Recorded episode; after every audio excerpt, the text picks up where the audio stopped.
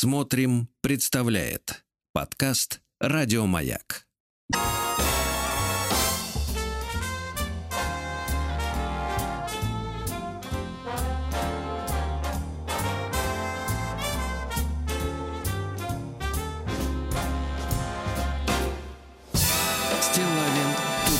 Дорогие товарищи, доброе утро. Здравствуйте, Владик. Ну, здравствуй, Да. Сергунец. Сегодня у нас ведь с вами уже понедельник. Очень хорошо. А не, не- не за горами и четверг. А вот пугать не стоит. Да, да, да, да, да. Вот, да. Но вы знаете, а, а кого теперь пугать? А Все кого теперь пуганые, пугать? да. Раньше люди пугались чего? Совсем давно. Что надо где-то достать горошек.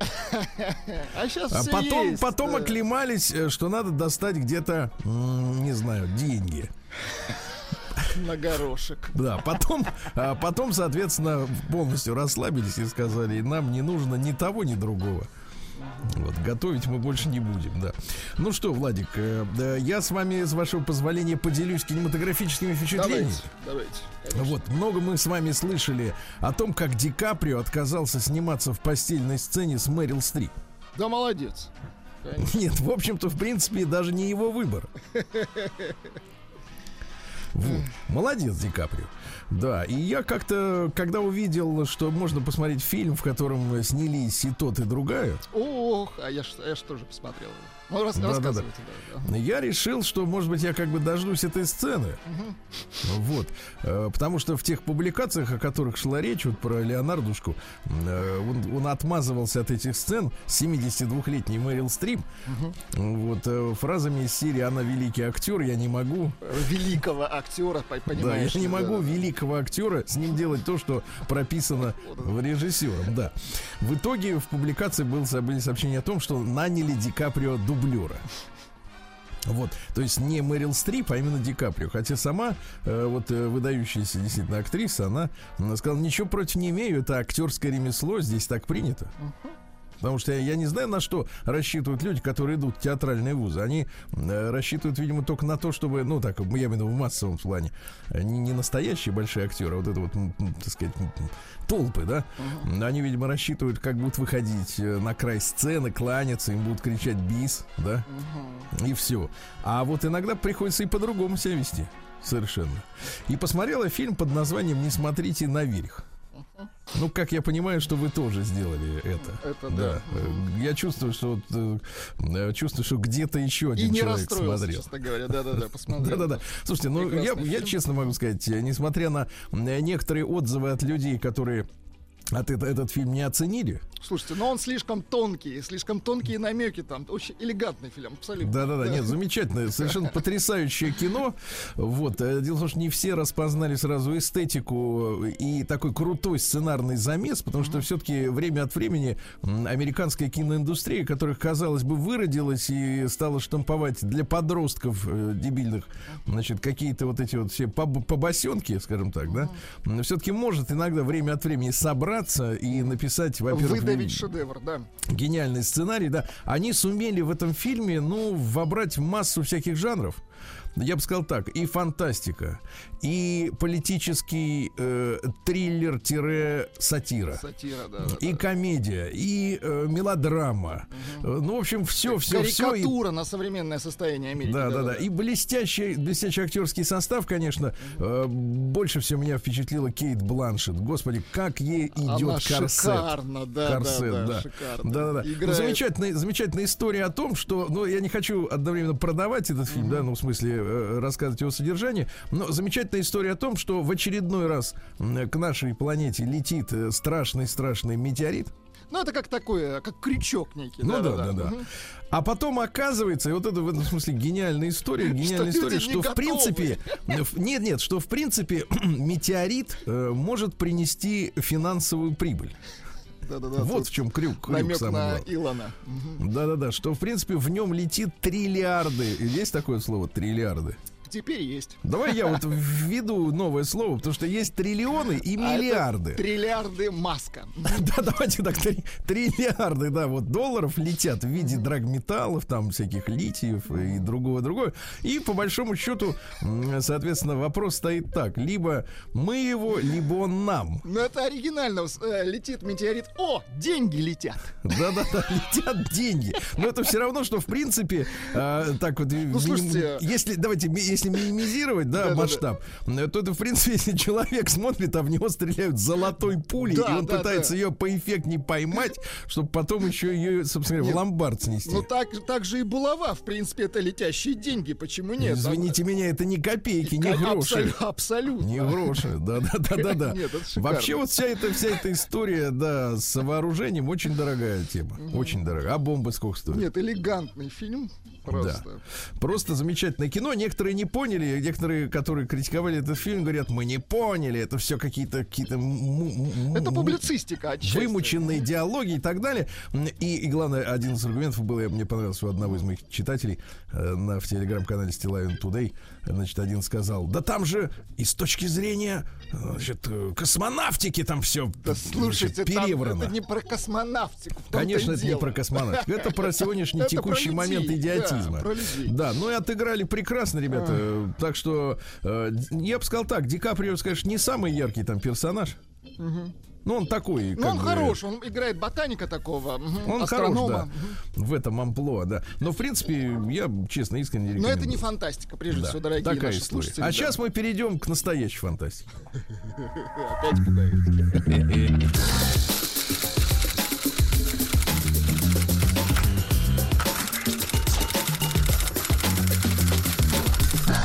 Приемная нос. Народный омбудсмен Сергунец. Так, ну, нам надо с вами добить эту историю про друзей первертов. Потому что... Хотя, э, конечно, наши слушатели с, Что больш- с- с большой неохотой, скажем так, слушают эту историю. Говорят, это отвратительная грязь. Вот, вот Конечно, но надо к ней быть готовым, чтобы Надо вдруг, вы- если она постучится в дверь костлявой рукой, мы сказали бы, никого нет дома. Относитесь к письму Да. как к браге, которую нужно просто допить. Нет, нет, нет, не к браге, а к горькому лекарству. Горькое лекарство, да, да, да, давайте. Что там, парацетамол, что там горькое обычно? Да, все, Так все вот. лекарства горькие, да. Да, да, да. Значит, забыли шапочку. Мы на этом с вами завершили, помните? Э, Прислали сообщение, что забыли шапочку. Это старый прием, в принципе, э, имеется в виду, наверное, не меховая, не чижик-пыжик, вот эта вот шапочка, а что-то типа петушка, Ну, скорее всего, да. который ныкается куда-нибудь там на пол, куда его даже и не видно, какого-нибудь темного цвета. А потом говорят, а он, мы у вас забыли шапочку. Так вот, э, приехали через три минуты. И благо э, моя жена в этот день приболела ОРЗ. Вот что выручило это, понимаете, недуг. На что они, сразу поняв, они приехали с картами, э, с игровыми, э, с игральными. Игровые это другое.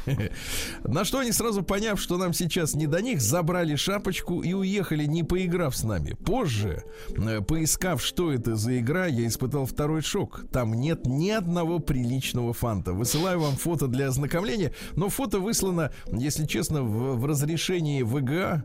Если кто-то помнит, что это такое, то есть прочесть невозможно. Но верю на слово. Ну, да. это отвратительно. Проанализировав ситуацию, мы с женой уже без шуток пришли к четкому пониманию, что наши друзья хотели нас совратить.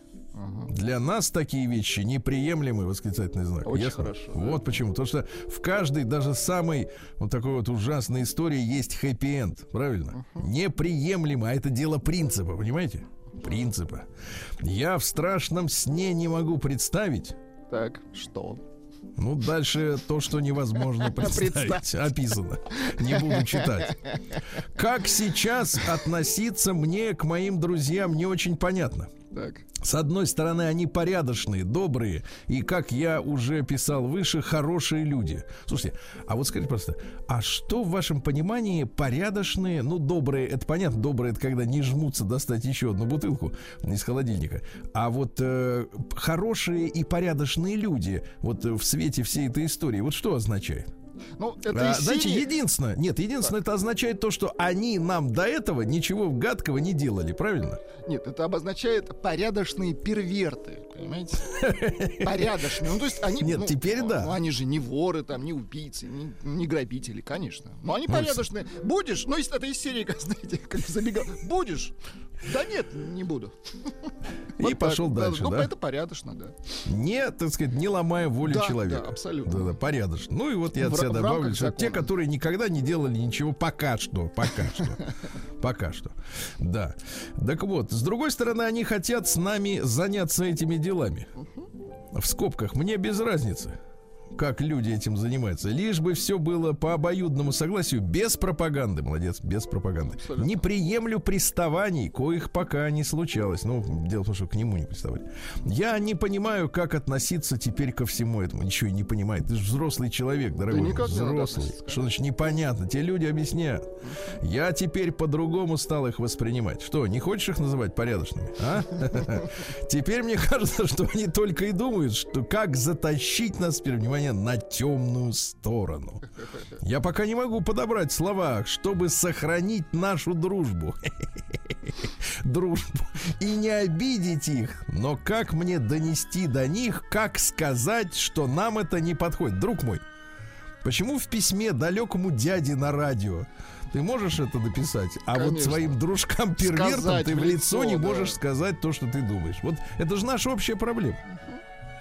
Ну почему? В мыслях все сходится, Слушайте, а на словах ну, тупое мычание. Ну, есть гениальная же фраза «не врать и не бояться». Почему вы да. должны жить по другим законам? Или другое слово, которое использует Владик в подобных случаях. Посмотрим. Или так, да.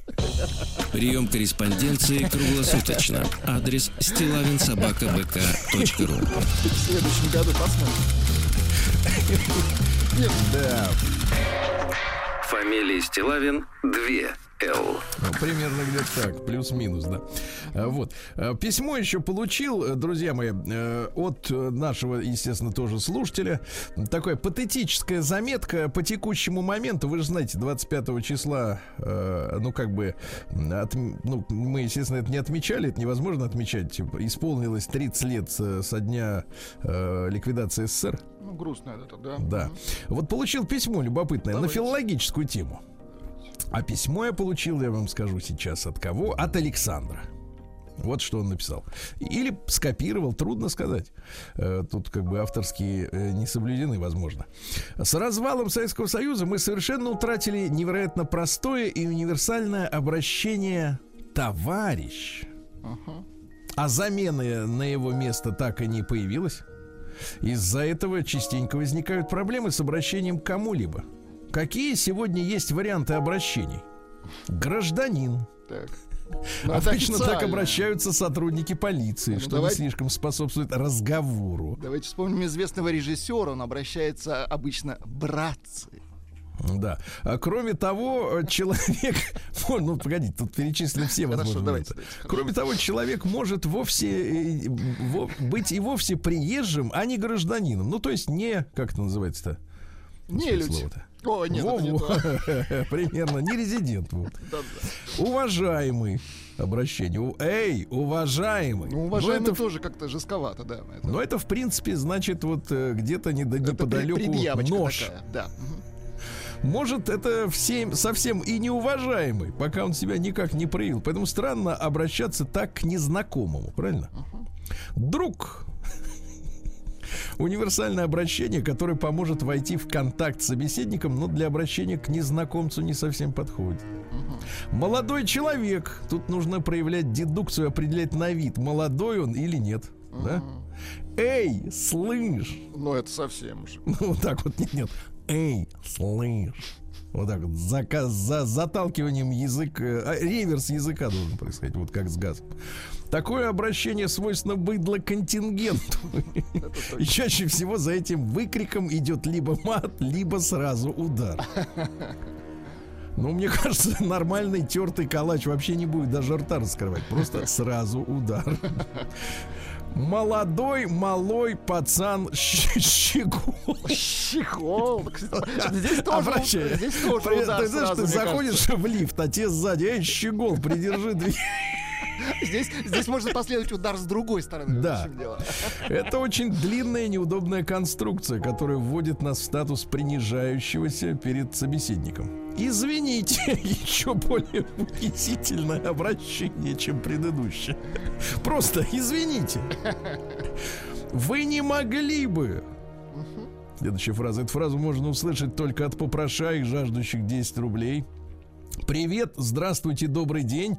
Достаточно странное обращение для привлечения внимания, особенно если ты хочешь сообщить человеку, что он деньги уронил или в дерьмо наступил. Да.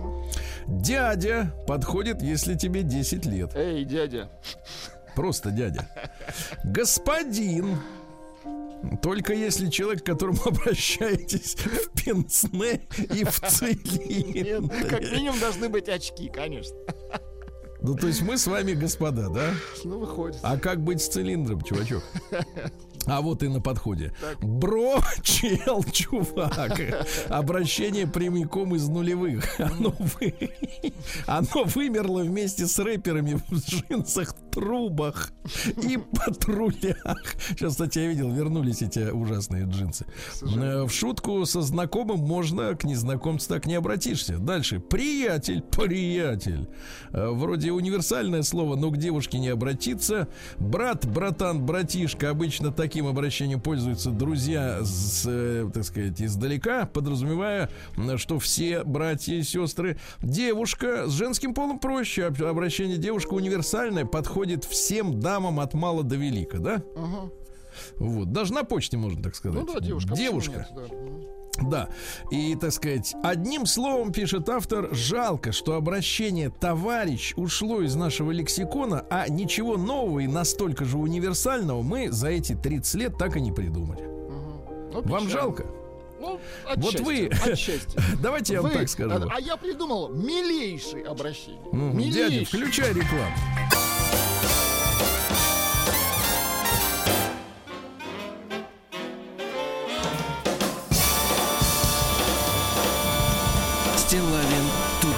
Что-то пью водички, а водичку, а лучше не становится.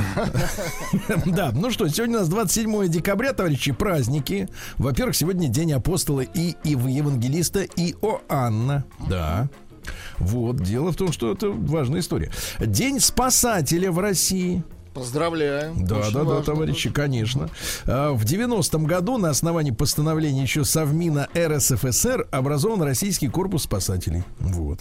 Сегодня Международный день противоэпидемической готовности. Дело в том, что в декабре прошлого года ООН э, решил вот такой день учредить. Угу. Да? То есть готовности заразиться. Хорошо. Нет, и не заразить, а готовность противостоять заразе, естественно. Хорошо, да. Дальше. День социалистической конституции Конституции КНДР, Корейской Народно-Демократической Республики. Слушайте, я почитал эту конституцию, реально.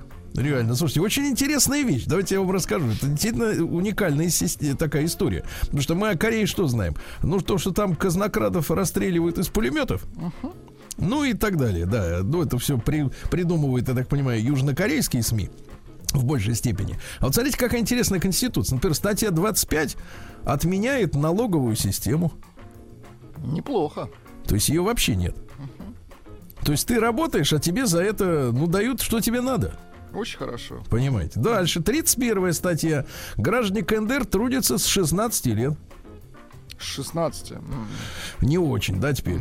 Ну, а если нет, извини меня, или налоги, да нет, ну, или 16. 16 хороший возраст, ну что. Дальше. Чтобы а что делать? На, на лавке... Чтобы начать работать, да. Ну, давайте так, на лавке сидеть чипсы щелкать. Абсолютно согласен. Да, дальше, 33 статья, тут тоже интересно. Управление экономикой страны идет по так называемой таэтеанской системе. Тема такая, что э, заводской партийный комитет так Э, значит, комплектуется ну, трудящимися из числа там 25-35 граждан, uh-huh. которые, собственно говоря, вот коллегиально и выносят решение, как работать предприятию.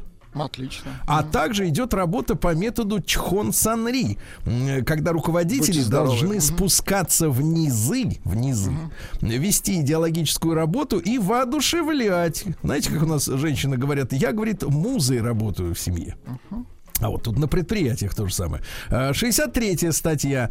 Права и обязанности граждан основ... права и обязанности основываются на принципе коллективизма один за всех и все за одного, ну прям как у Мушкетеры, мушкетеров. да. Да. Статья 79. Предоставляется убежище иностранным гражданам, которые борются за мир, демократию, за социализм, смотрите, за свободу научной и культурной деятельности. А? Ага.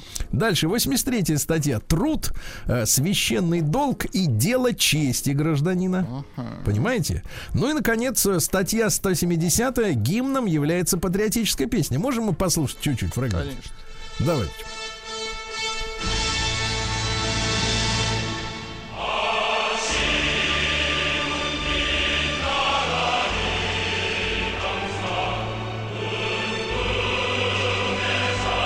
Хорошая мелодия. Текст примерно такой. Сияет утро над родиной, богатый недра родной земли.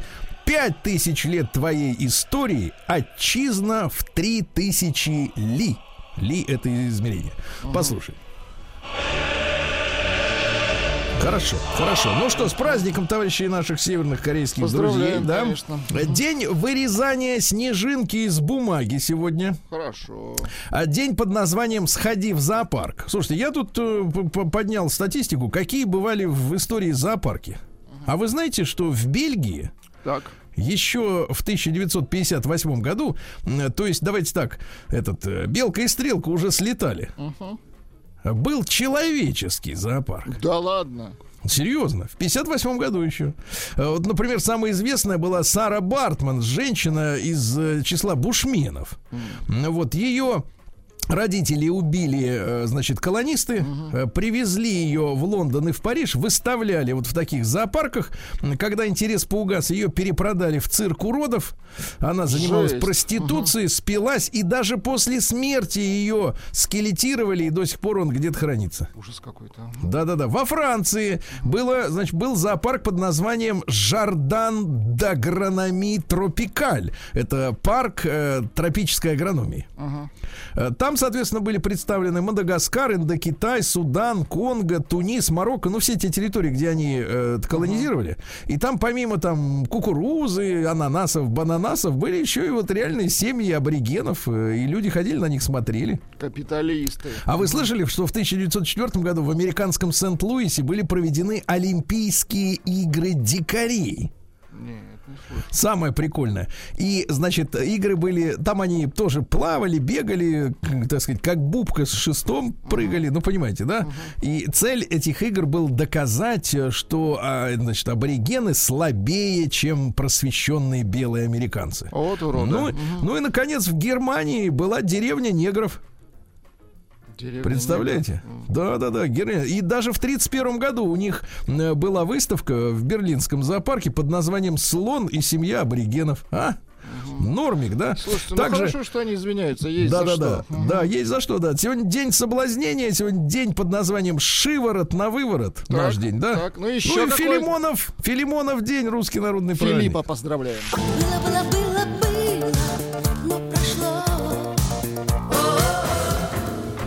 что ж, товарищи, э, 27 декабря в 1817 году, это день Николос Мелитонович Бараташвили родился. Замечательный грузинский поэт, да?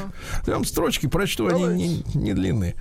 Как змеи локоны твои распались, по ниве счастья по твоей груди. Мои глаза от страсти разбежались, скорей оправь прическу, пощади.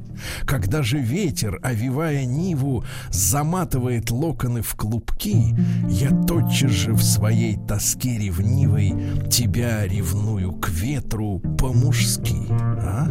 Хорошо. Неплохо, да. 22 в 1822 Луи Пастер родился химик, который придумал пастеризацию. Надо вскипятить. Молочко-то, да? И будет И вам счастье. Да, и все. В 1832 Павел Михайлович Третьяков, меценат, ну, то есть э, не пропил, не прогулял, построил, отдал. Хорошо, молодец Ну, тоже. спасибо большое, да. Ну, вот, прекрасный мужчина. Мария фон Лош, э, 120 лет со дня рождения мы отмечаем сегодня ее. В 1901 году она родилась. А Марлен Дитрих. Мгм. Да, вы помните, она себе ребра удаляла. Для красоты. Ради искусства, конечно, конечно. Сейчас вот как, найди такого.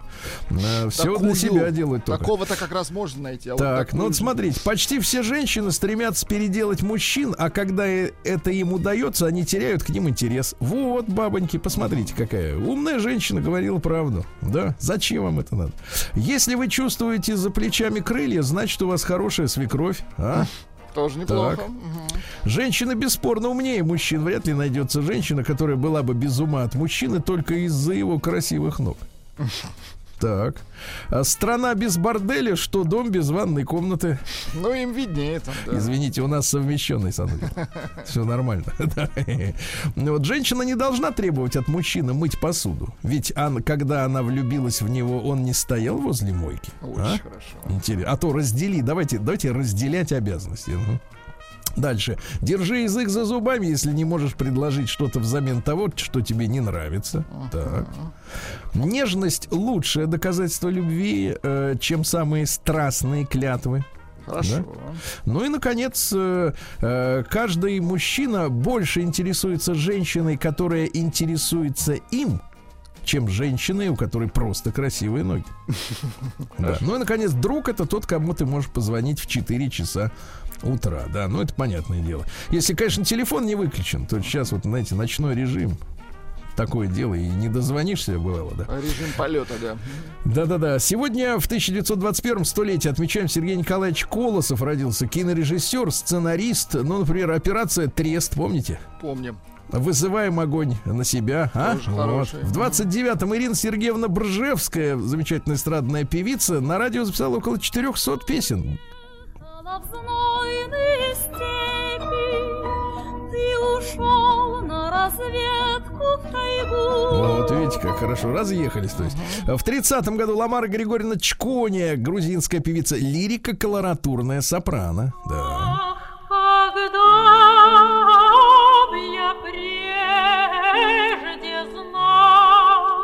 Ах, когда бы я прежде знала, да. Ну, смотрите, как кучно идем с, с прекрасными обладателями голосов шикарных. В 34-м Николай Алексеевич Сличенко. Замечательный тоже ну, певец.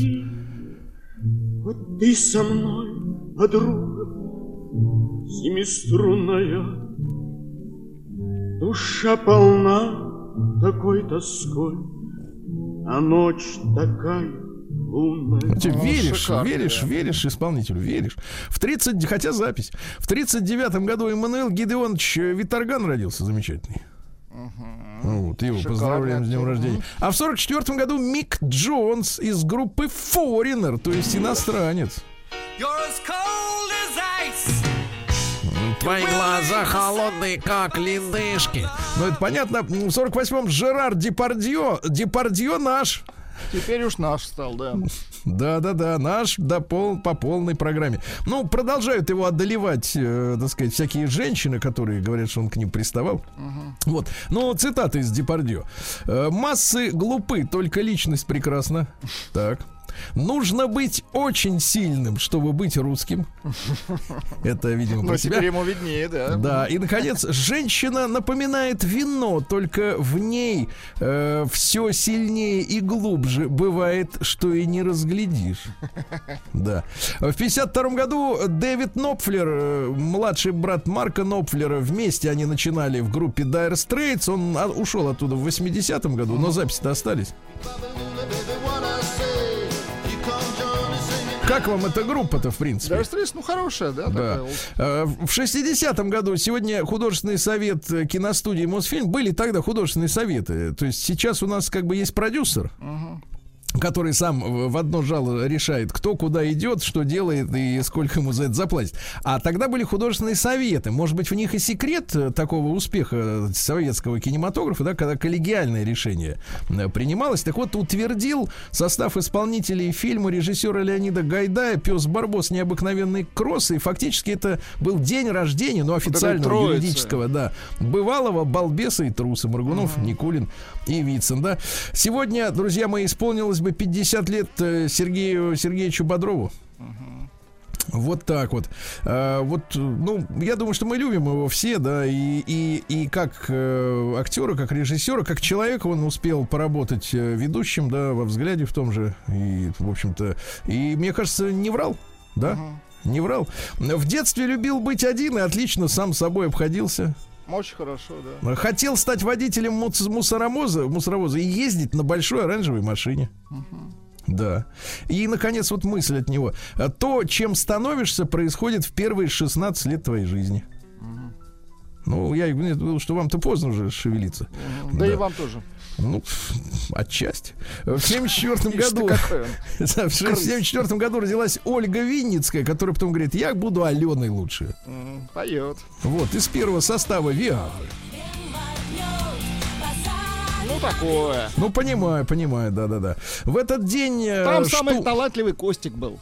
Да, в этот день, составе. в 79 году, э, штурмом двух групп спецназа «Гром» и «Зенит» взят э, дворец правителя Афганистана Амина. Вот, э, началась э, афганская наша э, история, да. Ну и в 95 году родился Тимоти Шаламе. Многие узнали недавно, наверное, его фамилию. Шаламе. Это который в «Дюне» сыграл. И сначала у Вуди Аллена, если что. Ну, если что, то да. Вот, кстати, встречался с дочерью Мадонны. Потом с дочерью Джонни Деппа. Ну, одумался, молодец. Вот, со всеми повстречался.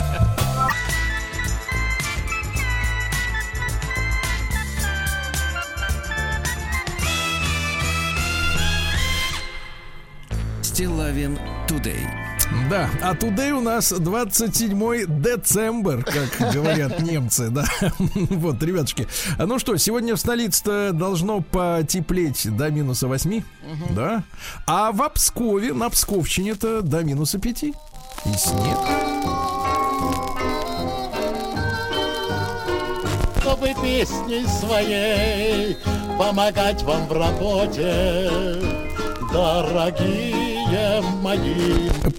Псковичи. Очень хорошо. Вот, наконец-то мы дождались, дождались. И новости хорошие. В Псковском следственном изоляторе капитально отремонтировали камеры. Замечательно. К Новому году, да? Да, завершен капитальный ремонт нескольких камер, в том числе для содержания в них несовершеннолетних граждан. Да. Э, В камерах на стены и потолки нанесено водоэмульсионное покрытие. Да, класс. Обновлены осветительные приборы, оконные блоки. В каждом помещении оборудованы зоны приватности с учетом санитарных норм и правил. М, Кроме того, в камере, предназначенной для содержания лиц с ограничениями по здоровью, созданы комфортные бытовые условия. В камеру с удовольствием, да? Да. А двое безработных псковичей, а вот теперь претенденты на место, так сказать, среди удобств. А двое безработных псковичей фиктивно прописали в своих домах, и, домах иностранцев из Таджикистана и Узбекистана. Но они считали их родными, да? Ну, конечно. Конечно. А Пскович попался на краже фейерверка из магазина. Но- Новогодние кражи, чувствуете, пошли? Да, да, да. А за две кражи за один день пресекли росгвардейцы в псковском магазине. А 44-летний мужчина тырил через кассовый узел кофе и спиртные напитки. Тоже Ну, новогодние, вот, э, ага. Да-да-да, но другой просто по мелочи еды набрал. Э, Комикс псковского студента Андрея Русакова признали одним из лучших на всероссийском конкурсе. Да вы что? Ну, Да, да, да, да, да. Но он участвовал в оформлении книги Пушкин в Пскове. Да, да, да. Вот, а реконстru- книга эта написана, э, значит, реконструировала э, по газетным публикациям 90-х, э, соответственно, вот пребывание Александра Сергеевича. Ага. На- здесь, в, в Пскове. А в Пскове наградили за спасение утопающего Мавроди. Замечательно. Не волнуйтесь, не волнуйтесь. Ученик Псковской школы номер 3, семиклассник Ян Мавроди, э, получил медаль за спасение на воде. Смелый мальчик, да? Ну, ничего, ничего, выучиться будет настоящим Мавроди. Смелый мальчик, да-да-да. Когда он увидел, что ребенок тонет в реке, ну вот он, не раздумывая, бросился к нему на помощь и вынес на руках на берег, рассказывает журналистам сити-менеджер. Вандалы покусились на фигурку гнома в центре Пскова. Подлецы. Представляете, на площади, около площади Ленина. Да. Э, вот э, Подождите, Пскович. а гнома это что, Ленин имеется в виду? Какая фигурка гнома? Площадь Ленина. Это максигном такой, да? Отвратительно. Ужасно. Что беззащитный вы себе гном. позволяете, да. Я? Так это новости. Я при чем? Что за фигурка на площади Да, Ленина? да, да, фигу. Дальше. Не могу одновременно говорить и смеяться. Не научился. Э, Пскович попался на краже продуктов из магазина на Октябрьском проспекте. Это понятно. Новогодняя кража. А Псковичка получила условный срок за поножовщину. Хорошо. Видите, да? Ну и пару сообщений. Трое псковичей подозреваются в краже светодиодных прожекторов. Вот, да. Ну и что еще? Пару интересных. Э, Пскович предстанет перед судом за кражу денег с банковского счета ребенка. Отвратительно. Ну и, наконец, три попытки дать взятку сотрудникам ГИБДД зафиксировали в Обскове. Ну, от себя добавлю, э, три неудачные попытки зафиксировали. Про гнома это ты загнул, да. Стилавин Я Тудей. Да, ну что, в России предложили опять снизить максимально допустимое количество алкоголя в крови водителя. Опять Такое снизу, ощущение, да? что я что-то пропустил. Значит, смотрите. Такое впечатление, что нам запрещают пить за рулем, да? Да нет, ну смотрите. Борьба за промилле, так называемая, шла в начале десятых. Вот э, с 2008 года в России действовали нормы допустимого уровня алкоголя в крови водителя 0,3 промилле и в выдыхаемом воздухе, это в крови 0,3, а в выдыхаемом 0,15, половину, да? Э, В 2009 ввели нулевое промилле, да? Но, но дальше какая фраза? Но норма-то впоследствии не сохранилась. Оказывается, и сейчас 0,3. То есть Вот, вот Ну, это понятно. новость, а вы говорите гном, да. Дальше э, грустное, печальное такое известие. Оценены демографические потери России после распада Советского Союза. Ну, России в границах РСФСР. Тут такая-то история немножко, да? Она есть юридическая, а есть человеческая. Но в любом случае минус 25 миллионов человек. Печально, вот такая вот конечно. история, да. А, признавшего связи со студентками актера Джеймса Франка обвинили в подлости и слепоте. Помните, он говорил, э, что проводил мастер-классы по постельным сценам в кино. Вот хитрец, а? Вот. А, подчеркнул, что не спал ни с кем, кто ходил на его мастер-классы. Спал с другими. А его обвиняют в том, что он слепой и бесчувственный к своим жертвам, э, не понимает их страдания и боль. А в итоге он в июле этого года решил заплатить, э, чтобы урегулировать проблемы свои, м, 2 миллиона 200 тысяч долларов. Ты представляешь? Плохо, ага. Да. А, Ну что, соратник Ельцина Руслан Казбулатов назвал виновных в распаде СССР. Э, Кто главный виновник? Ну-ка, давайте. Мы, сказал э, Руслан Имранович, да, парируя первому президенту СССР Горбачеву, который заявлял об участии западных элит в развале Советского Союза. Ключевым фактором, по мнению Хасбулатова, стала тщеславная борьба за власть между Горбачевым и Ельциным, ну, добавим Совершенно еще других. Да, реги- региональных царьков, да, которая не имела никакого отношения к интересам народов. Да. Россиян предупредили о вреде голодать э, перед э, новогодним застольем. Надо подкрепляться. Ну, конечно. Да-да-да. Закусывать. У вас Да. там в дверь стучатся, а вы откроете. Закройте. Закройте, да. Ученые, ученые выяснили, что вороны охраняют созданные ими ценные инструменты. Ишь ты. Инструменты, да. Инструмент ворона. Усы, лапы, хвост, мне кажется, да. Да. А, Совет Федерации отменил обязательный техосмотр личного автотранспорта. Друзья, мы еще раз вас поздравляем. А, Техосмотр остается обязательным для такси, автобусов, грузовиков. Также необходимо получать диагностическую карту владельцам легковых автомобилей и мотоциклам старше 4 лет, если вы их ставите на учет э, в случае смены владельца или внесения изменений в конструкцию. Ну, спасибо большое, товарищи. Да. Дальше. А, дальше. Минуточку, минуточку. Ну, А, Милонов, Виталий Милонов считает унизительными антиалкогольные предложения товарища Хамзаева. Тот предложил вынести алкомаркеты за пределы населенных пунктов, то есть в лес. В лес. Милонов не согласен, говорит, нельзя так с людьми. Да. Опасно. Наши люди рассказали о любимых рецептах оливье. Ну смотри, колбаса лидирует, э, наполнитель колбаса 60%, курица 19%. Ну, это ж лакомство, конечно. Да, 10% заявили, что любят с говядиной, а 1% нашелся веганов, ты представляешь? Да. Некоторые добавляют, э, например, каперсы. Ишь ты, каперсы. 22%, да. Ну и, наконец, 85% заправляют майонезом, да. Ну, еще несколько сообщений любопытных. Во-первых, названы самые популярные новогодние костюмчики для детей. На первом месте, нет, на первом месте все-таки Снежинка. Снежинка, принцесса и Снеговик. Никаких э, этих самых э, человеков, пауков, да. Спрос на средства для ухода за бородой в России снизился вдвое по сравнению с предыдущим годом, товарищи. Перестали На- покупать. Стричь начали Да, просто. пе- не, это перестали, кстати, и станки, и кассеты для бритья тоже упали. Представляешь, пере- забили на бороду просто, да. Да дома сидят вот, чего-то. Да. А половина россиян выступает за сокращение новогодних каникул. Это что за люди? Работать хотят. Так Да. где они? Да. Ну и что еще интересного? Стало известно, почему Android уступает э, операционной системе Apple. Ну-ка. Ну, вот айфонов, да? Оказывается, приложения на андроиде занимают одинаковый объем памяти, э, видимо, оперативной, независимо от того, активны они или в пассиве. Это плохо. А у Apple гасится, поэтому машина работает при тех же данных быстрее. Вот в чем прикол, да? Ну и давайте еще пару сообщений. Во-первых, губернатор Беглов заявил, что за один щелчок снег из Петербурга не убрать. Я абсолютно разделяю, да. Доктор Мясников, наш добрый доктор, рассказал, как избежать похмелья, отказаться от употребления алкоголя. А, или пить цикорий, А давайте да? так, а давайте так, как избежать смерти? Не рождаться. Дело Дальше. говорит. Да, да, да, это хорошая тема. Россияне признались в нелюбви к новогодним корпоративам. 39% не любят. Причем, что интересно, женщины чаще высказываются за проведение корпоратива. Им там нравится, представляешь? Во время пандемии россияне стали больше интересоваться наукой. Хорошо.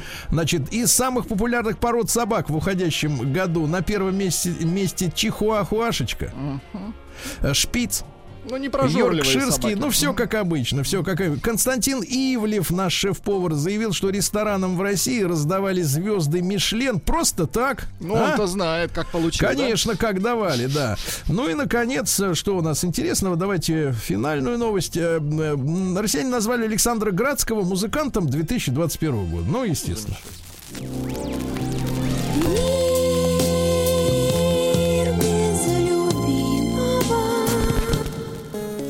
Так, ну что, 44-летняя солистка группы «Новые самоцветы» Инна Маликова, сестра нашего дорогого Дмитрия, да, подала заявление на пенсию. Да вы что? Им, ей пенсионный фонд отказал, тогда она пошла в басманный суд, и суд вынес вердикт в ее пользу. Э, Дело в том, что заслуженные артисты, Так, а так, тем так. более народные, имеют право на досрочную пенсию. Через 15 лет работы по профессии пособие могут получать гимнасты, эквилибристы, акробаты, артисты балета и, кстати, вокалисты тоже. Интересно. Теперь вот у нее, соответственно, есть еще и пенсия. Это замечательно. Поздравляем. Инну поздравляем, да. На губернаторской елке во Владивостоке выступили женщины в кожаных шортах и с жезлами. Они изображали полицейских. Э, Шоу устроил гастролирующий цирк. По сюжету э, Дед Мороз, Баба Яга и полиция участвуют в представлении. Э, Они ловят Бабу Ягу. Прекрасно. Замечательно, в кожаных шортах, да. А актриса Ксения Монсор, известная вам, Ну, что-то не знаем э, такой. рассказала, что на съемках сериала «Псих» э, из-за страха перед Федором Бондарчуком Так. э, выпивала много какао. Этот напиток приводил в порядок ее нервную систему. Представляете? А Федор, на самом деле, такой обаятельный, такой замечательный, да? Такой нежный, конечно. Такой нежный отец. и улыбчивый, и юморист прекрасный. А что его бояться? Что там бояться? Я не представляю. Милейший человек. Вот. Ну что, женщина пригласила в Англии любимую собаку поддержать ее во время родов. Так. Хорошо. Ну и, наконец, три женщины поставили мировые рекорды по рыбной ловле. Ну, самое интересное, это вот, смотри, э, кижуча весом 6-12 поймала женщина на Аляске. Высокотелую лакедру, почти 13 килограмм, э, из Флориды. 13. Круто. Да, Мгм. и канальный сомик. Канальный, первый Что значит канальный? Канальный сомик э, весом То есть 8,5 водится кило только в пойман, канале, да? пойман в Манитобе. Вот Да, так. вот. класс.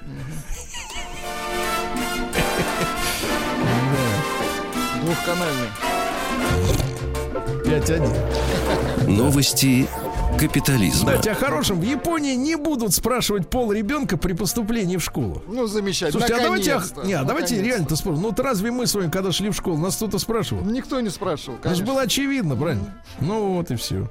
Дальше. Грабители, забывшего надеть балаклаву, грабители банка, вычислили и посадили в тюрьму в Англии. Вычислили, узнали. Воздушный змей утащил в небо мужчину на Шри-Ланке. На 30 метров взлетел, но все в порядке, он приземлился уже обратно. Двое японцев э, жили с мумией папаши ради его пенсии. Понимаю. Хорошо. Э, В Тасмании впервые за 22 года заметили рыбу с руками. Рыба называется брахиопсилус. Он этими руками еще по дну ходит. Ужас. А, На ТикТок подала в суд модератор контента. Она получила психологические травмы. Заставляют работать людей по 12 часов в сутки. Им приходится просматривать спорные ролики, где порно, каннибализм, суицид, э, стрельба в школах. Бедные люди, а. Требует Всё компенсации за моральный ущерб, да. Ну и пару сообщений. Э, Во-первых, китайцы вычислили пять самых грязных мест в доме. Это холодильник, стиральная машина, кондиционер, насадка для душа, что они с ней делают, и вытяжка. Вытяжка, Ну, да? логично, да? Ну и, наконец, мужчина, американский певец и продюсер Саймон Кертис, неизвестный у нас, Неизвестный, а, да. купил готовый салат и нашел там лягушонка. Поздравляем. Он его Певец, выходил. смотри, певец купил лягушоночку опарышей, Да класс. поселил в своей ванной, включил ему теплый свет и говорит, что он с ним как следует подружился, а? Да вот так вот. Ну все. Еще хочется. На тебе лягушоночек опарыш. А, тот ему, а тот ему в ответ кря-кря.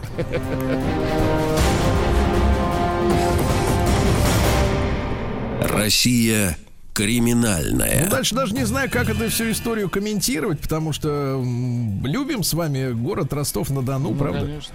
А, И людей любим ростовских, и слушателей наших в целом. А, Блогер Рома Желудь, тут не спрашивайте меня, кто, что, не, это не важно, знаю, да. выступил на подпольной гей-вечеринке в Ростове-на-Дону, Прекрасно. которую разогнали ОМОНовцы. Желудь заявил, что у него просто вообще шок. Все это было в ангаре, нелегально. Оказалось, что это все нелегально. Я об этом, говорит, ничего не знал. А? Желудь не знал об этом, ничего. Да. А желудь не знал. Тертый желудь. Так? Охранник э, выпрыгнул в окно в торговом центре на Войковской, когда увидел гранату в руках у вора. Ну хорошо. Примерно, примерно так, да. Прыгал. Дальше, ну что у нас интересного? Водитель, устроивший ДТП из 20 машин на трешке, видели, да, этого? Оказался не просто, он не наркоман, а психбольной. 34-летний нарушитель э, с 2009 года состоит на учете в психдиспансере с диагнозом, который не позволяет иметь водительское удостоверение. Как же он вырвался-то на свободу? Ну, теперь, теперь будут шерстить тех, Ну, кто понятно. выдал ему справку, да. Э, э, Пожарный выдал мне справку, как пел товарищ Бутузов, да. Э, Школьник пытался обманом заполучить в Москве три квартиры у ква- компании застройщика. 17-летний, на 18 миллионов рублей, а? Видишь, ты Нормально? что ли? Врач-хирург выпал из окна больницы Да Вишневского что с ж седьмого такое, они этажа. все сигают, досягают. да, Не, и- нет, а перед, перед падением мужчина находился в состоянии алкогольного опьянения, а, м, э, выпал, но, в принципе, так сказать, э, жив. Ну, слава богу. Вот. Ну и пару сообщений. Во-первых, в Тюмени повара Марину. Повара, Повар бри- Марина. Нет, давай так, повариху, бригадиршу Марину Так. заподозрили в краже еды из школьной столовой для корма ее свиньям. Отвратительно. Нет, было бы хуже, если бы, наоборот, корм свиней подмешивали бы детишкам. Понимаете, Ужас, да? Подозрения в отношении женщины возникли у ее коллег. Ну, Вот подозрения, да. В Петербурге полицейский мужественно отобрал у водителя гранату с выдернутой чекой со словами «дай сюда». Герой, Представь, да. Ну, герой самый настоящий, да. Ну и давайте о хорошем, что ли, так сказать, пару слов. А, вот смотрите, воры ограбили на Рождество семью, похитив подарки, еду и ковидные тесты. А? Ну как так-то, а?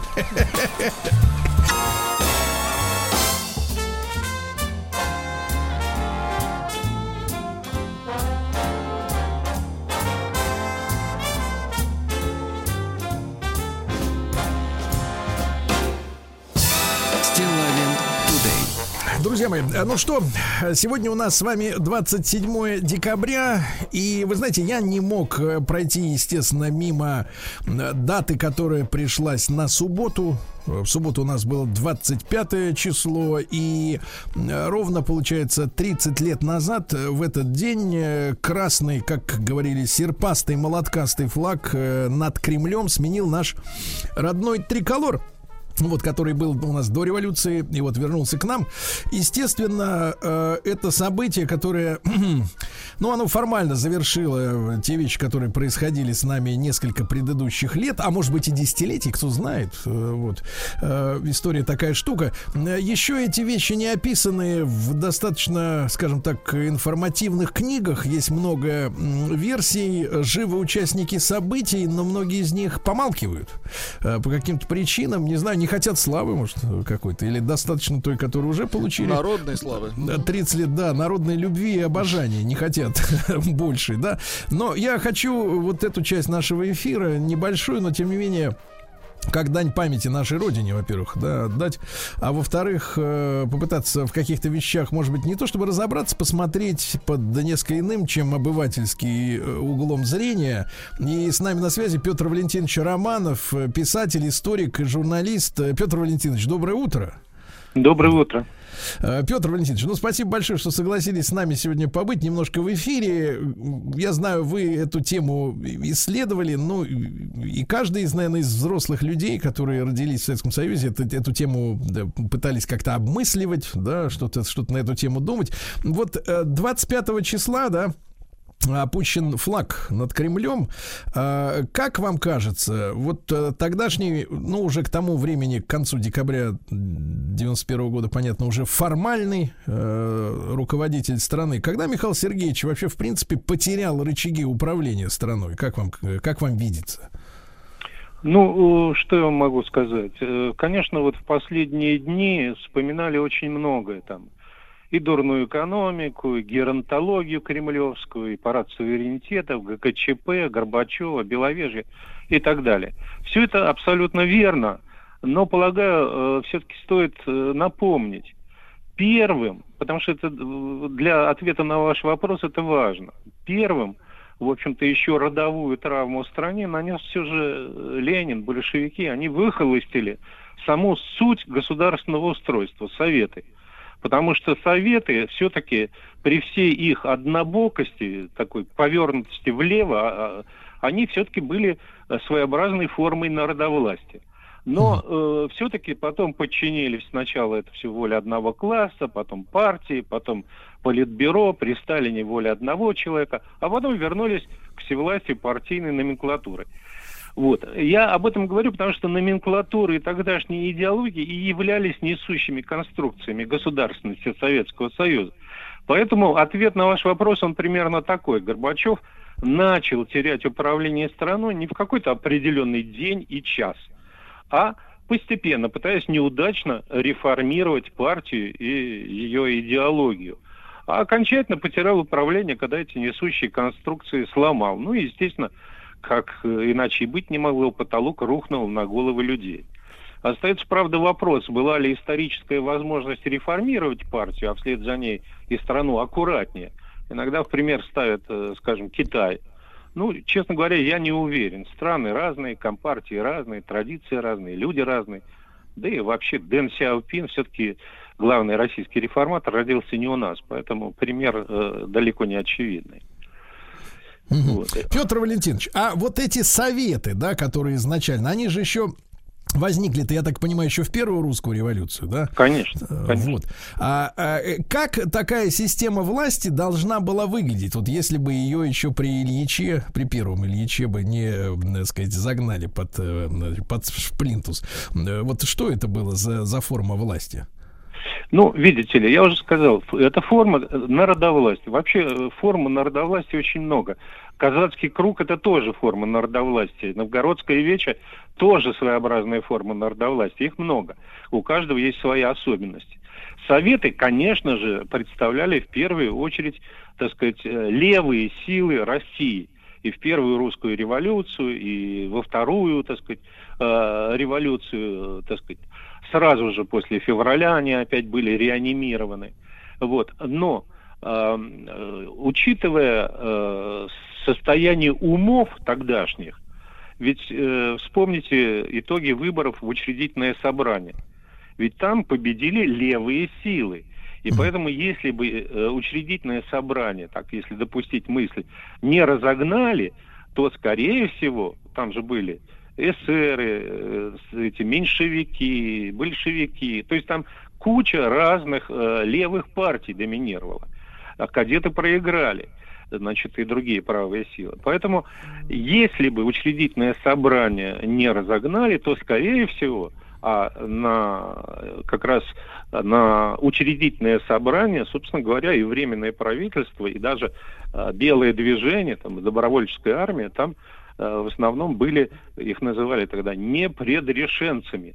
То есть э, они заранее не говорили, что они установят после своей, так сказать, гипотетической победы монархию восстановят или что-то еще.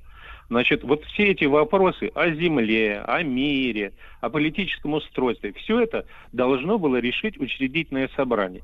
И если исходить из того, что на выборах победили левые силы, значит, левые взгляды на тот момент в России доминировали. И Россия пошла бы, ну, я не знаю, ведь когда мы говорим про левых, они же очень разнообразны. В конце концов, в Швеции в какой-нибудь тоже социал-демократы рулили и неплохо ру- вырулили. Поэтому вот, э, да, советы могли быть многопартийными с ориентацией э, левой, но многопартийными. Там были бы эсеры, там были бы эти меньшевики, там было бы много чего. Вот, а не только Понятно. большевики. Вот Понятно. и все. Ну, то есть это была бомба все равно за, э, заложенная под самим, самим фундаментом. Как вам кажется, почему именно при Горбачеве это все случилось? То есть э, можно ли говорить, ну, часто эти мысли э, звучат, да, о том, что это такой целенаправленная работа заговорщиков, именно устроить все это вот в этот период, 80-е годы.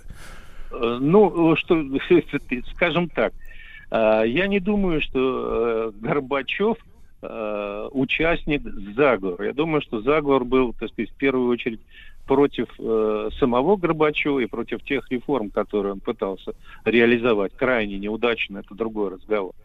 А был ли заговор, в принципе? Ну, на, на мой -то взгляд, точно, потому что, ну вот, Коровчук, например, один из подписантов, так сказать, Беловежских соглашений, в интервью, если не ошибаюсь, по-моему, радио «Свобода», он просто открыто называл произошедшее, ну, то, что в Беловежье было, заговором. При этом, правда, подчеркивал, что его осуществили мирным путем. Разумеется, на это можно многое возразить. Этот так называемый мирный заговор очень быстро обернулся для советских граждан огромными потерями и кровью. По сути, о заговоре рассказывал и Геннадий Бурбулис. В ту эпоху он был госсекретарем России. О том, как задолго до Беловежья Ельцин и его команда начали подготовку, прорабатывали разные варианты. Кстати, среди тех, кто изначально должен был по замыслу инициаторов э, подписать свидетельство о смерти Советского Союза, числился и Назарбаев. Однако потом его решили не приглашать, испугались, что позвонит Горбачеву. А после того, как было подписано, Ельцин, как известно, прежде всего доложился американскому президенту. Чем, между прочим, поставил Буша, как тот сам пишет в своих мемуарах, крайне неловкое положение. Вообще, честно говоря, вспоминать стыдно, потому что поставили Россию в ряд каких-то банановых республик. Ну и естественно, что какая, о, о чистоте помыслов организаторов, конечно, тут и говорить нечего, потому что Ельцин добивался смещения Горбачева, чтобы удовлетворить свои, удовлетворить какие-то свои личные амбиции. Ну и, конечно, да, перелицевать Россию по тем лекалам, которые рекомендовали ему советники. Вообще, в определенном смысле Борис Николаевич это одновременно и дитятя такая, и таран так называемой межрегиональной депутатской группы фракции на съезде народных депутатов СССР. Бывший мэр Москвы, вот, говорил Попов, вспоминал, с каким трудом а, члены этой группы лепили из Ельцина демократического вождя. В результате какую-то примитивную самую азбуку, какую-то АБВГДейку, вот, они ему в голову вложили. Какие-то демократические лозунги усвоил, но не более того. Кравчуку бывшему коммунистическому идеологу, а в глубине души украинскому националисту доставалось незалежное. Причем не нынешнее проблемное, а на тот момент далеко не бедная Украина. Шушкевич тоже перепал свой кусок торта. Поэтому одрехлевший союз, он э, выжить бы, вероятно, действительно не смог. Вот только об эвтаназии, вот этот больной старик союз, никого из участников беловежских похорон не просил. Если все это не заговор, то что? Ельцин, Кравчук и Шушкевич, э, это э, взяли только на свою душу большой грех. Дедушка умер бы и сам. Полагаю, более цивилизованно, а для России все обошлось бы без таких огромных болезненных потерь. Ну, а короткий вопрос тогда перед короткой рекламой, Петр Валентинович. Если, в принципе, эвтонологи ускорили, то ваш прогноз э, э, вот при более спокойном течении событий, когда бы страны не стало? Ну, э, тут очень э, трудно ответить, потому что миллион самых разных вводных, mm-hmm. и это уже альтернативная история я не против нее, потому что это только когда очень бурная фантазия, тогда, конечно, не стоит этим заниматься. А если на каких-то реальных э, основах э, просчитывать варианты, откуда вправо, влево, прямо, так сказать, да. с переулка исторического идти, это можно. Но, э, повторяю, очень много вводных, поэтому любую э, версию, какую, какую бы я ни выдал, можно аргументированно совершенно оспорить. Да, оспорить ответ. Мы продолжим после короткой рекламы.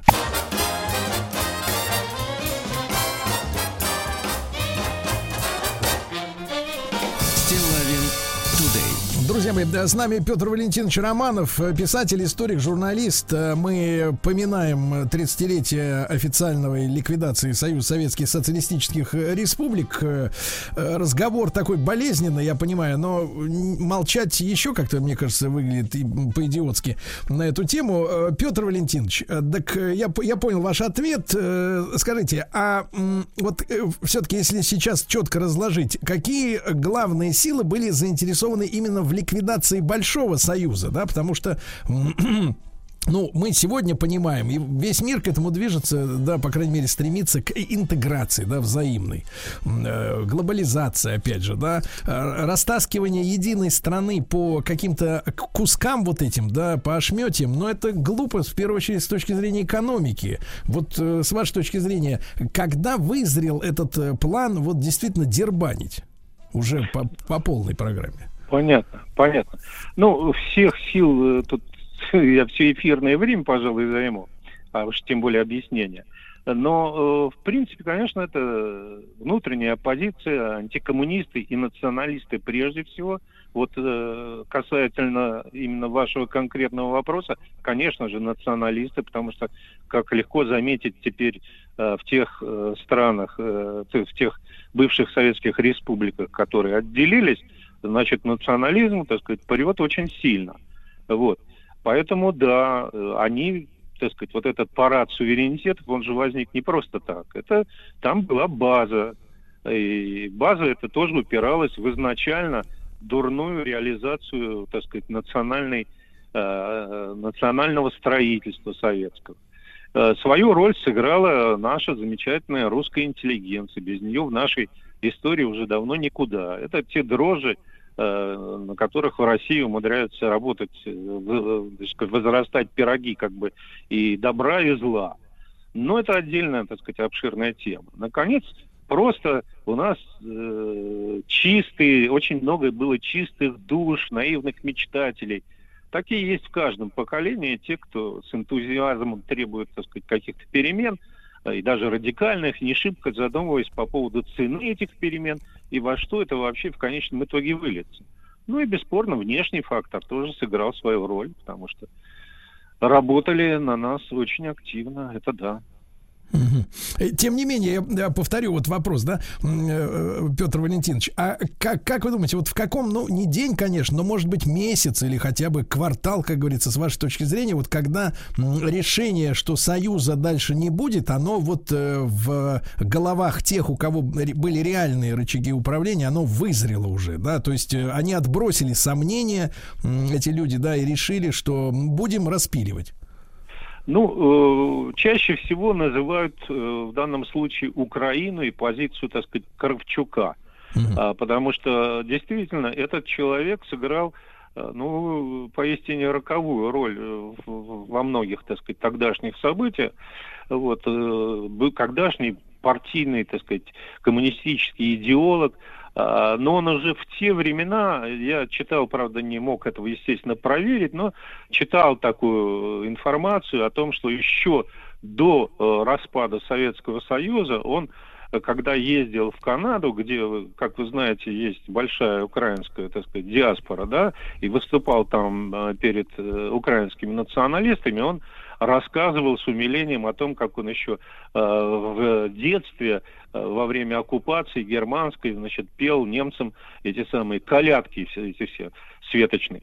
Значит, ну, человек, э, так сказать, совершенно э, определенно настроенный на э, развал э, страны и отделение Украины при первой же исторической возможности. Вот когда эта историческая возможность представилась, он э, поработал э, именно в этом направлении.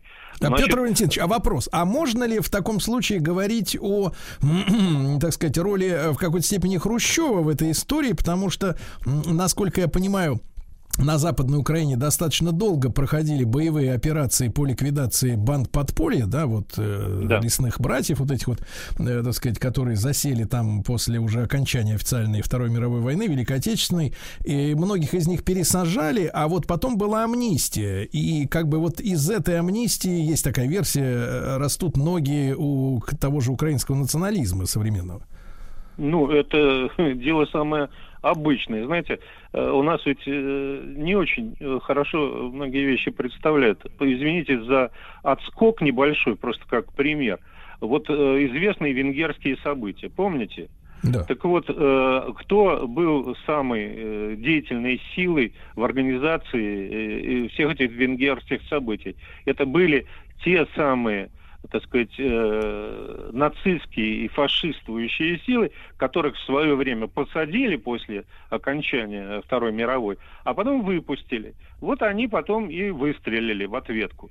То же самое, конечно, в какой-то степени, в какой-то степени это, так сказать, вот да, тоже То есть, мы, то есть роль. мы имеем дело, да, то есть у нас иногда, так сказать, воспринимаются события там Второй мировой, Великой Отечественной, как, э, ну, так вот, через кинофильмы, через что-то, да, победили фашистскую гадину, и все, и замечательно. Вот, но это фактически реванш, да, в какой-то степени, опять же. конечно, Отчасти конечно. можно говорить о реванше. Конечно, конечно. Ведь, э, ну, опять-таки, если говорить об Украине, э, ведь э, я сейчас не помню фамилию, так сказать, человека, который возглавлял последнее там э, украинское государственное образование, так, э, такое довольно кукольное. Но, тем не менее, он же приехал на Украину и передал формально грамоту Кравчуку о том, что вот незалежная Кравчуковская как бы Украина является преемником еще той вот времен гражданской войны государственности украинской. Конечно же, это, э, так сказать, вот развал э, Советского Союза и получение э, так называемой независимости или не так называемой независимости э, рядом республик, да, воспринимался националистическими силами, конечно же, как реванш. Вообще, вот национальные все эти дела, это очень тонкая штука, и эхо э, вот от каких-то исторических событий, оно очень-очень длинное. И даже когда кажется, что оно затихло, любой самый мелкий повод вообще заусенится. Можно раскачать, да. И тут же это все возникает, начинает полыхать снова.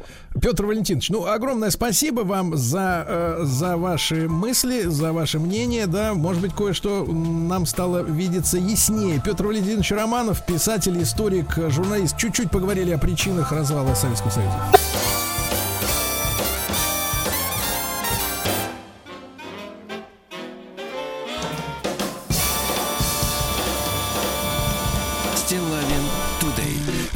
Доброе утро вам всем еще раз, добрый день. Сегодня долгожданный понедельник, потому что можно, как Владик, счастливо прийти на работу. Да. Мы приближали его как могли, да. Новый год, да?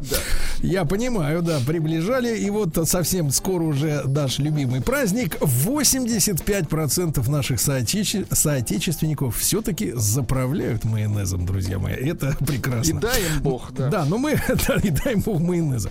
Да, так вот, слушайте, а, на самом деле тема, я, я даже не знаю немножко, как вам это объяснить. Она серьезная или, или как бы шутейный, э, шутейный разговор, потому что есть версии произошедшего и такие, и сякие. Мы на прошлой неделе были, ну как... э, вы, Владик, в хорошем смысле шокированы, я не очень.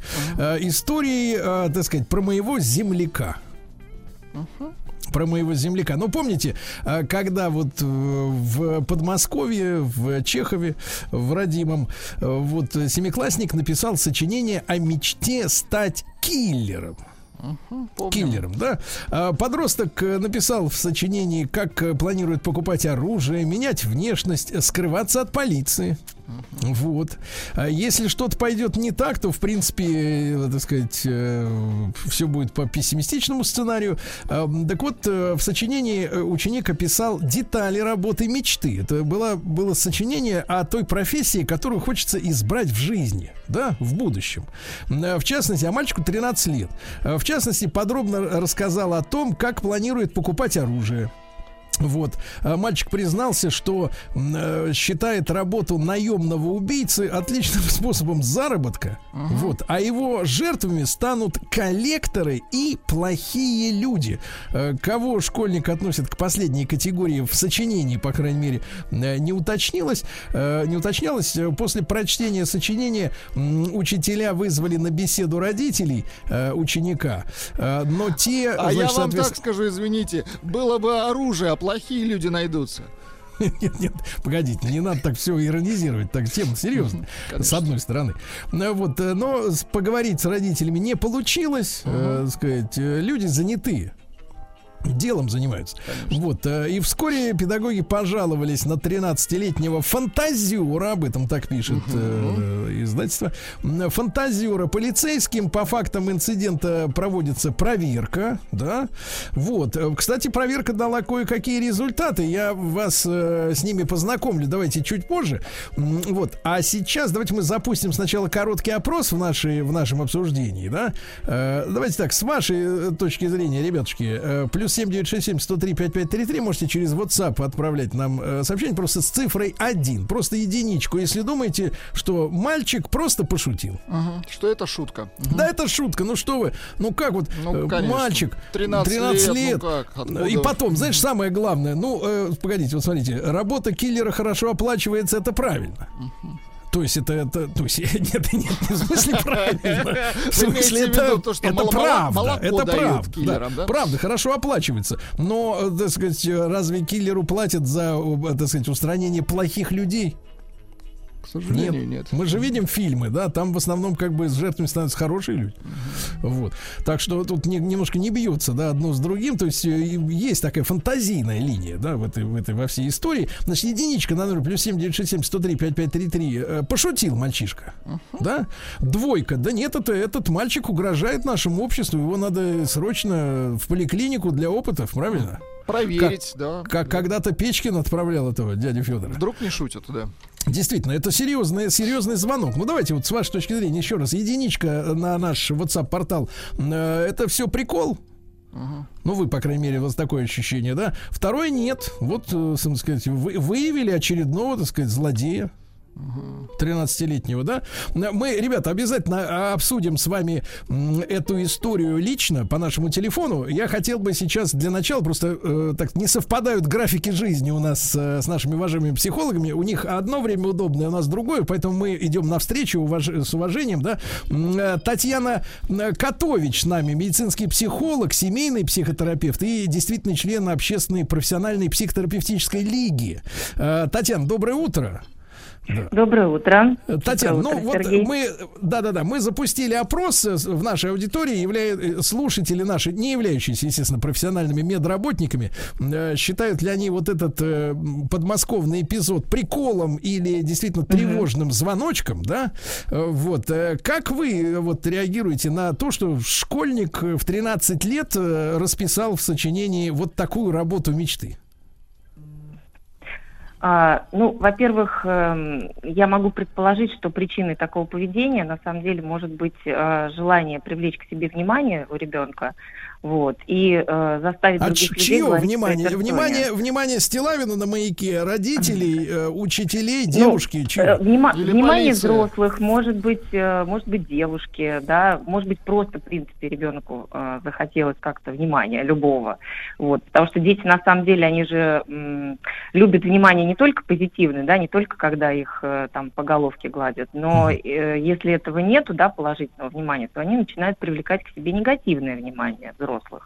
Вот. Поэтому, скорее всего, это вот одно из таких э, способов э, лишний раз заставить других э, людей говорить о своей персоне, о себе.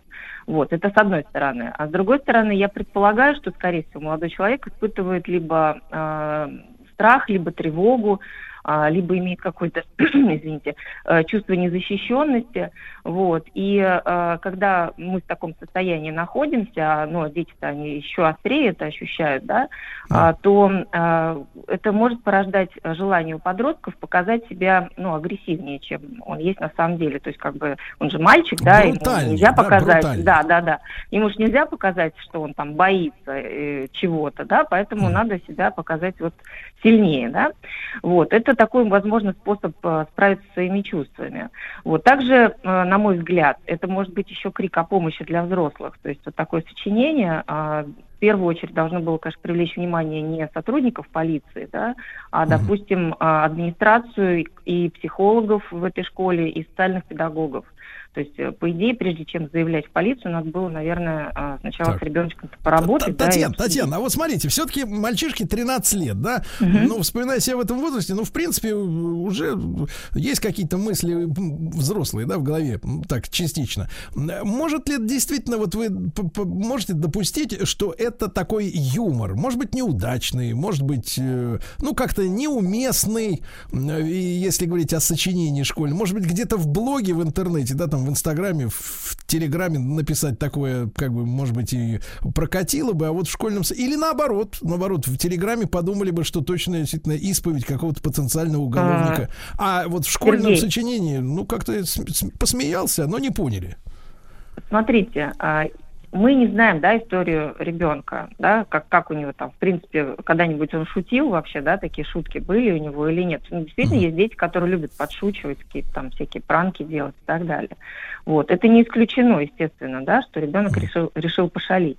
Но если, в принципе, у него за ним такое не наблюдалось, и там вот э, в статье, которую я прочитала про этого ребенка, написано, что особых проблем за ним не было, да, Так. то, в общем-то, на мой взгляд, да, Да. это может быть как э, способ э, взрослым сообщить, что, э, ребят, у меня не все в порядке, не все благополучно, возможно, там, в моей жизни, может быть, в жизни моей семьи, и мне хочется защиты какой-то, да, если вы мне не даете ее, не можете как взрослый защитить, то я буду защищать себя а, так, как я могу. Татьяна, ну То я, есть честно буду говоря, вот, да, да, тоже вот ну, наблюдаю иногда юмористов там в, в Ютьюбе, Мгм. на телевидении точно вижу, не все в порядке у людей.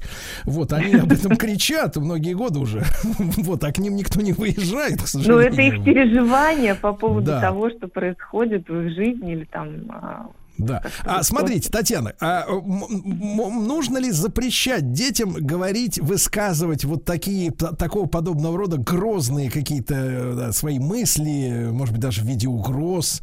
Э, Вот как как надо правильно отреагировать вот и родителям и учителям в такой ситуации? А, Ну, на самом деле, если мы э, ребенку запрещаем говорить о своей злости, да, то он будет ее накапливать и э, будет э, проявлять ее в виде своих фантазий. Поэтому запрещать говорить о своих чувствах нельзя ребенку.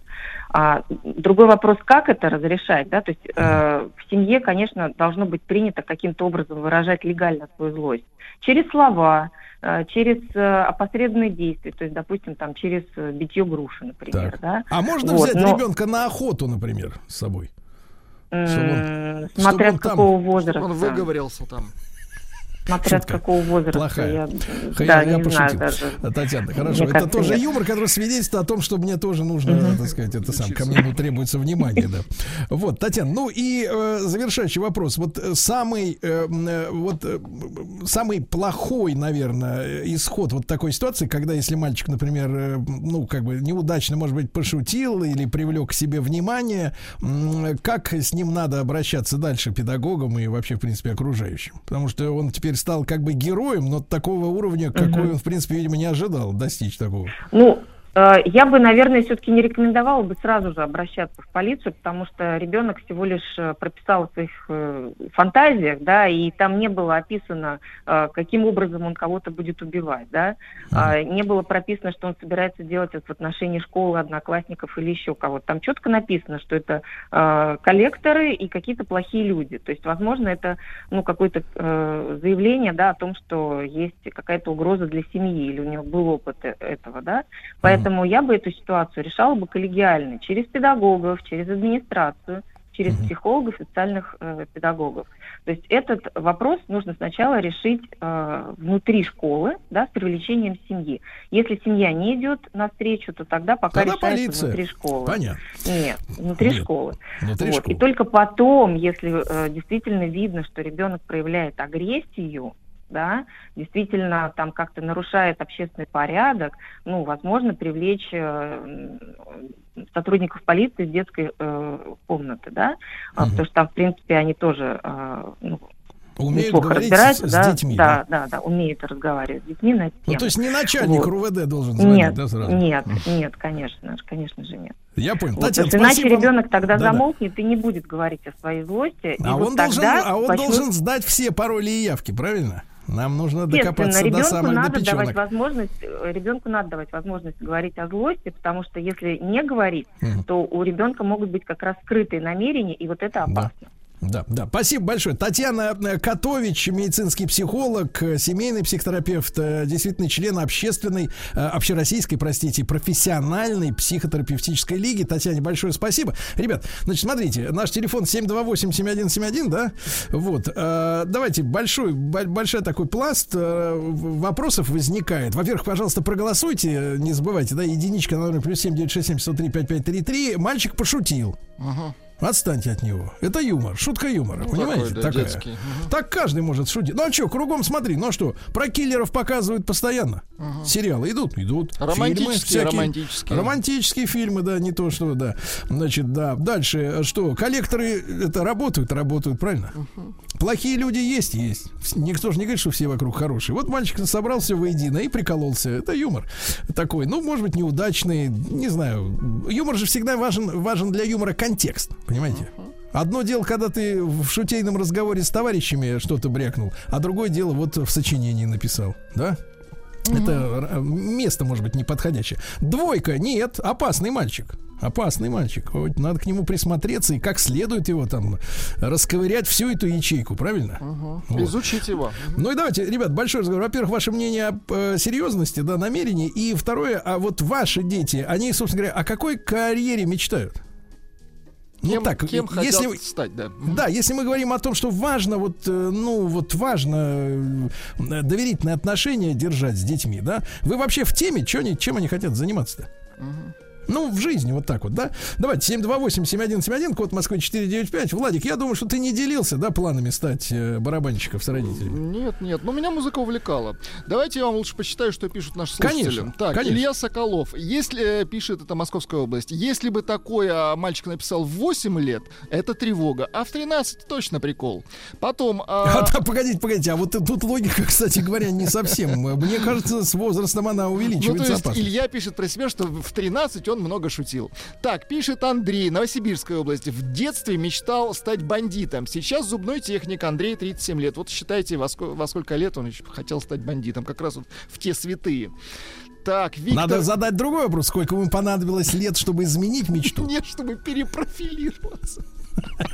А может быть он, а может быть он пока отсиживается в стоматологическом А, кабинете? это прикрышка такая. Точно, Конечно. точно. Сейчас днем он стоматолог, а вечером он, может быть, берет в руки рогатку. Кем угодно может Да. стать, да. Конечно. Так, Виктор, Башкортостан. По поводу сочинения. Мальчику 13 лет. Помогли сочинить ему такое. Точно старшие товарищи или родители. Прикалывались конкретно. Это с их стороны, э, с их стороны реализация жесткого прикола через тему из серии «Школьное сочинение». Сработало, выстрелило. Теперь вот все слушают про эту историю. Виктор Уфа. То есть он считает, что это надоумили его взрослые, либо старшие. Вот. Да. Ну Друзья. тогда смотрите, поскольку у нас там, я так понимаю, залип какой-то с телефоном произошел. Смотрите, я вам э, отыскал еще одно э, уже продолжение этой статьи, да? Что, давайте. Да-да-да, продолжение статьи, э, значит, э, редакция э, чеховского э, издания «Чехов вид», да, взяло интервью у, э, я так понимаю, что у как раз э, отца этого мальчика, да, зовут его Андрей, по профессии он, кстати, психолог, да. Вот, в период пандемии перебрался с супругой и четырьмя детьми э, в Чехов из Москвы. Вот, сняли здесь загородный э, дом, много работает папа, поэтому времени не было заехать в школу, да. А, значит, э, и мальчик веселый, э, коммуникабельный, быстро собрал вокруг себя круг друзей, поделился с ними затеей, которая казалась безобидной шуткой. Поделился затеей, понимаете, да? Это затея была. Да. А, В сочинении на тему «Моя будущая профессия» он решил пошутить и написал «Хочу стать киллером, убивать наркодельцов и коллекторов». Вот как. Тут уточнили, Да. да, да, да. Когда я спросил его, знает ли он, кто такие коллекторы, он ответил, папа говорит, что это плохие люди, которые забирают имущество у хороших людей. Коллекторы. Мгм. Вот такое видение у мальчика. Ну, такой вот имидж создался, извините. Да? Вот. Он написал историю в духе современного Робин Гуда. Хотел развлечь себя и окружающих. В реальности он и не думал делать никому зла, и тем более не предполагал, что его фантазии воспримут настолько серьезно. Ну, Вот. Поначалу, говорит папа, историю действительно никто всерьез не рассматривал. Э, Учительница зачитала сочинение э, вслух всему классу.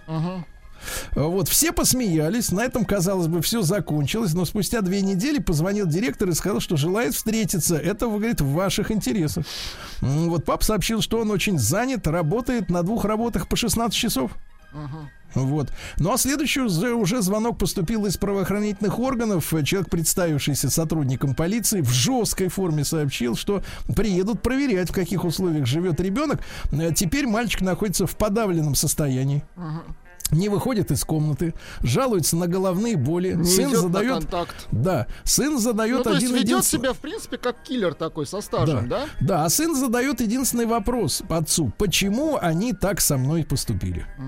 Понимаете, какая история? История не такая простая. Ну, давайте будем с ней, э, так сказать, разбираться. И о какой профессии мечтают ваши дети? Вот напишите. И, и задумайтесь, знаете ли вы, о чем мечтает ваш ребенок?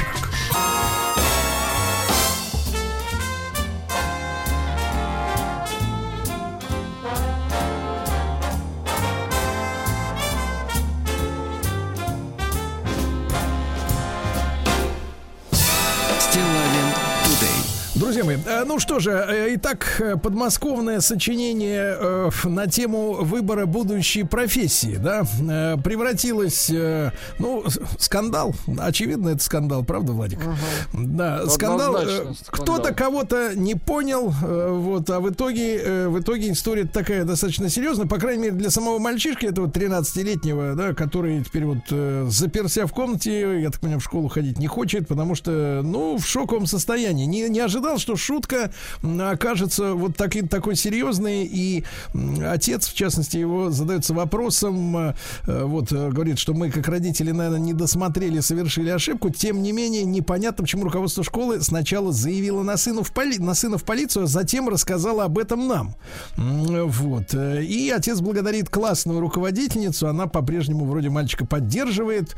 Вот такая вот, собственно говоря, история. Хотя, хотя, именно учительница читала сообщение вслух всему классу с, сочинение. Сочинение, да?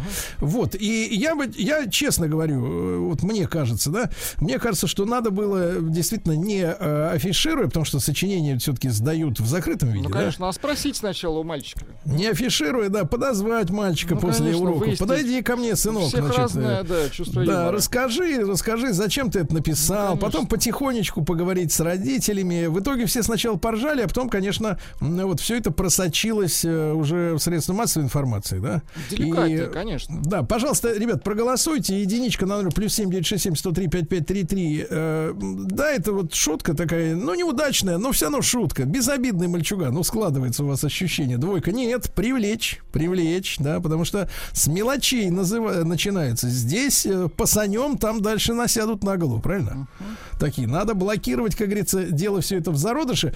Э, Ребят, ну, давайте мы, э, давайте мы поговорим э, с все-таки профессионалом, пока вы набираете наш номер 728-7171. Арек Макартычан, э, клинический криминальный психолог, старший преподаватель кафедры медицинской психологии и педагогики Московского государственного медицинского университета имени Сеченова, кандидат психологических наук. Ну, мы с Арегом э, несколько раз уже в эфире встречались, да, э, обсуждали тему. Арек, доброе утро. Доброе утро, Сергей. Да, Арек, ну вот вы познакомились с этим материалом, с вашей именно профессиональной точки зрения, да, мы же, к сожалению, э, говорили о ситуациях, в том числе и трагических, и реальных, которые происходили в нашей стране в последнее время. Вот на ваш профессиональный взгляд, вот эта, э, ну, скажем так, э, акция 13-летнего э, мальчика, да, она, в принципе, имеет под собой какие-то по-настоящему тревожащие нас э, симптомы.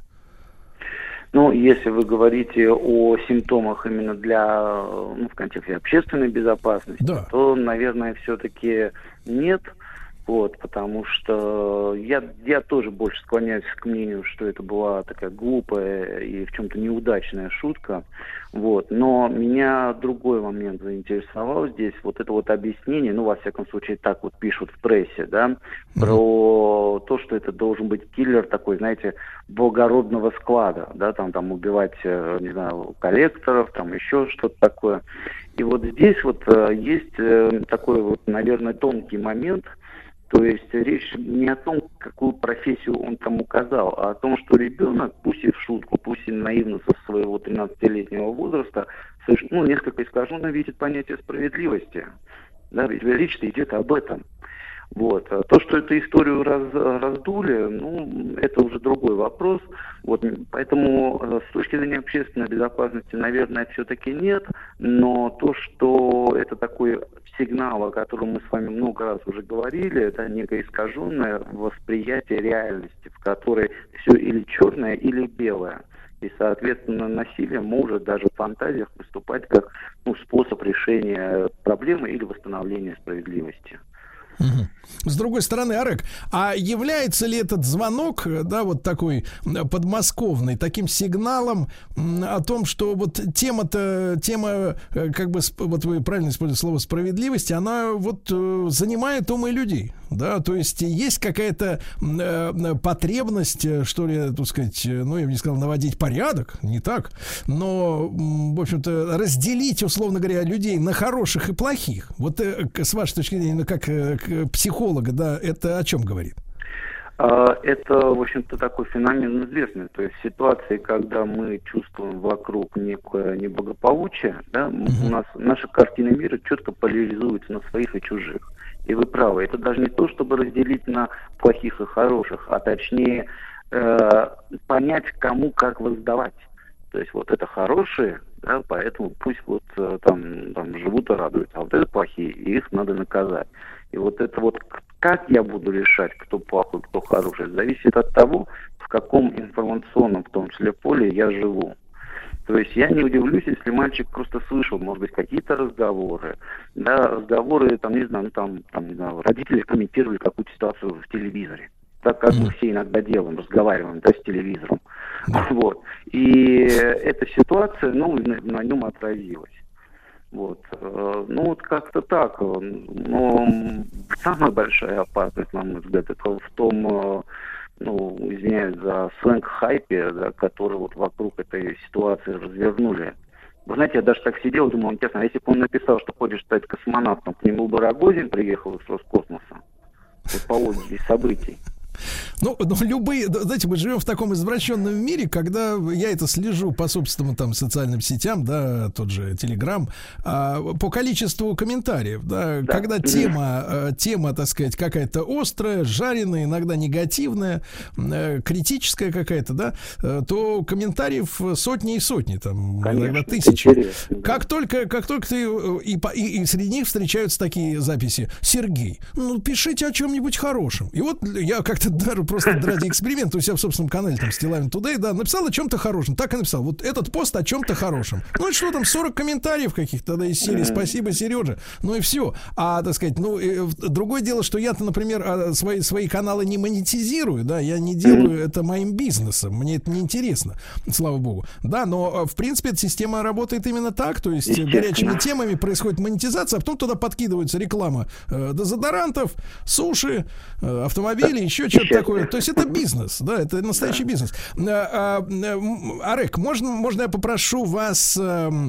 Чуть-чуть подождать, э, по- послушать еще наш разговор, да. Э, Хочу нек- нескольким нашим слушателям дать возможность. У нас там, как когда после выходных э, чинится линия, но тем не менее вроде восстановились. 728-7171. Ребят, большой разговор с вашей точки зрения, да, вот на наблюдение ваше, что говорит? Это шутка такая школьная. А, вот и, и, кстати говоря, чем, чем, кем хотят быть ваши дети? Вы слышите какие-то, ну не подобные, но какие-то юмористические мнения ваших собственных детей? Давайте Влада послушаем из Москвы, ему 46. Влад, доброе утро. Да. Доброе утро, здравствуйте. Да, Влад, ну первое, первое мнение, это шутка юмора или такой мальчик опасный, надо его взять на контроль? Я считаю, что какой бы это ни было шуткой, это все равно шутка плохая. Да. Но, скорее всего, это не шутка, потому что вот в последнее время у нас было очень несколько случаев таких громких, когда дети брали за оружие и стреляли. А еще больше случаев было предотвращено. То есть более ста таких же случаев было как бы пресечено. Да. То есть э, откуда взялись эти сто с лишним подростков, детей, которые готовили такие преступления? Это уже сейчас уже это не секрет, что их обрабатывают через интернет. Вот, специальные люди обученные. там. У нас же есть враги. Поэтому они Влад, взрослыми я понял, тяжело, понял, все а серьезно. они Понял. воюют. Хорошо, Влад, и, и вопрос, э, ваши дети, вот вы в курсе, какой, на какую профессию они обращают внимание в будущем? Ну, Мои дети взрослые уже. Ну, вот когда были, в три- 13 лет, когда им было, если так скажем. Ну, они занимались спортом, хотели как-то со спортом больше э, Дружить. выбрать свою профессию. Ну, со временем поменяли немножко. Понятно. Понятно. Хорошо, хорошо. Спасибо вам, Влад. Спасибо за неравнодушие. Давайте Дениса из Иркутска послушаем. Ему 50. Денис, добрый день. Здравствуйте.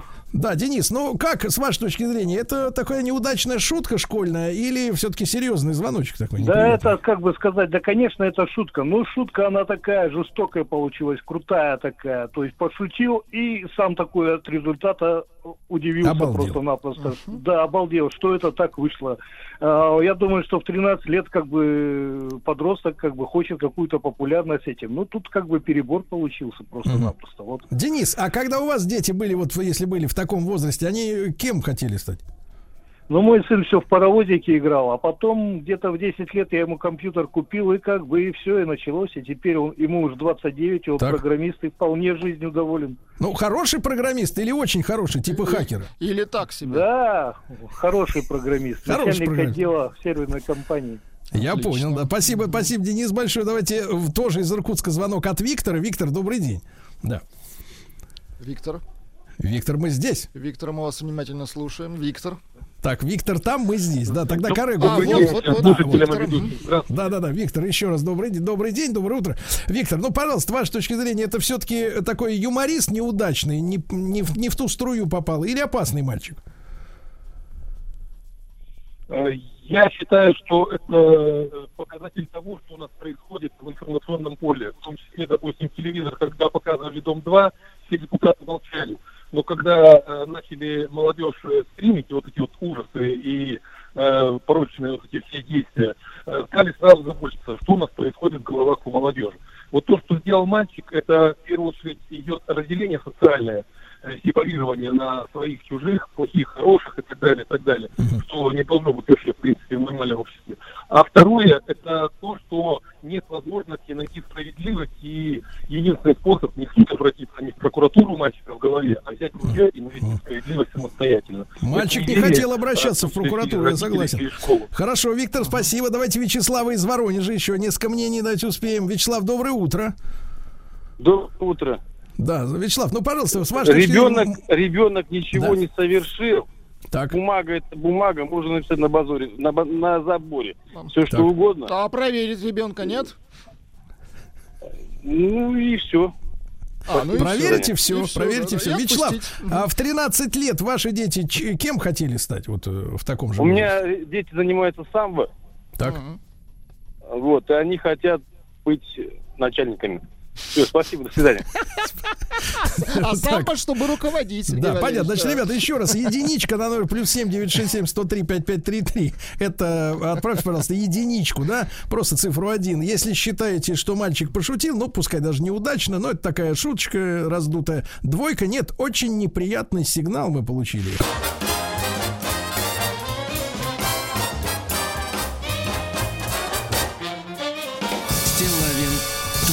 Друзья мои, ну, ну что, еще несколько ваших э, звонков, потом я хочу вернуться к Орегу Горчану, клиническому криминальному психологу. А, Александр из Москвы, 41 год. Саш, доброе утро.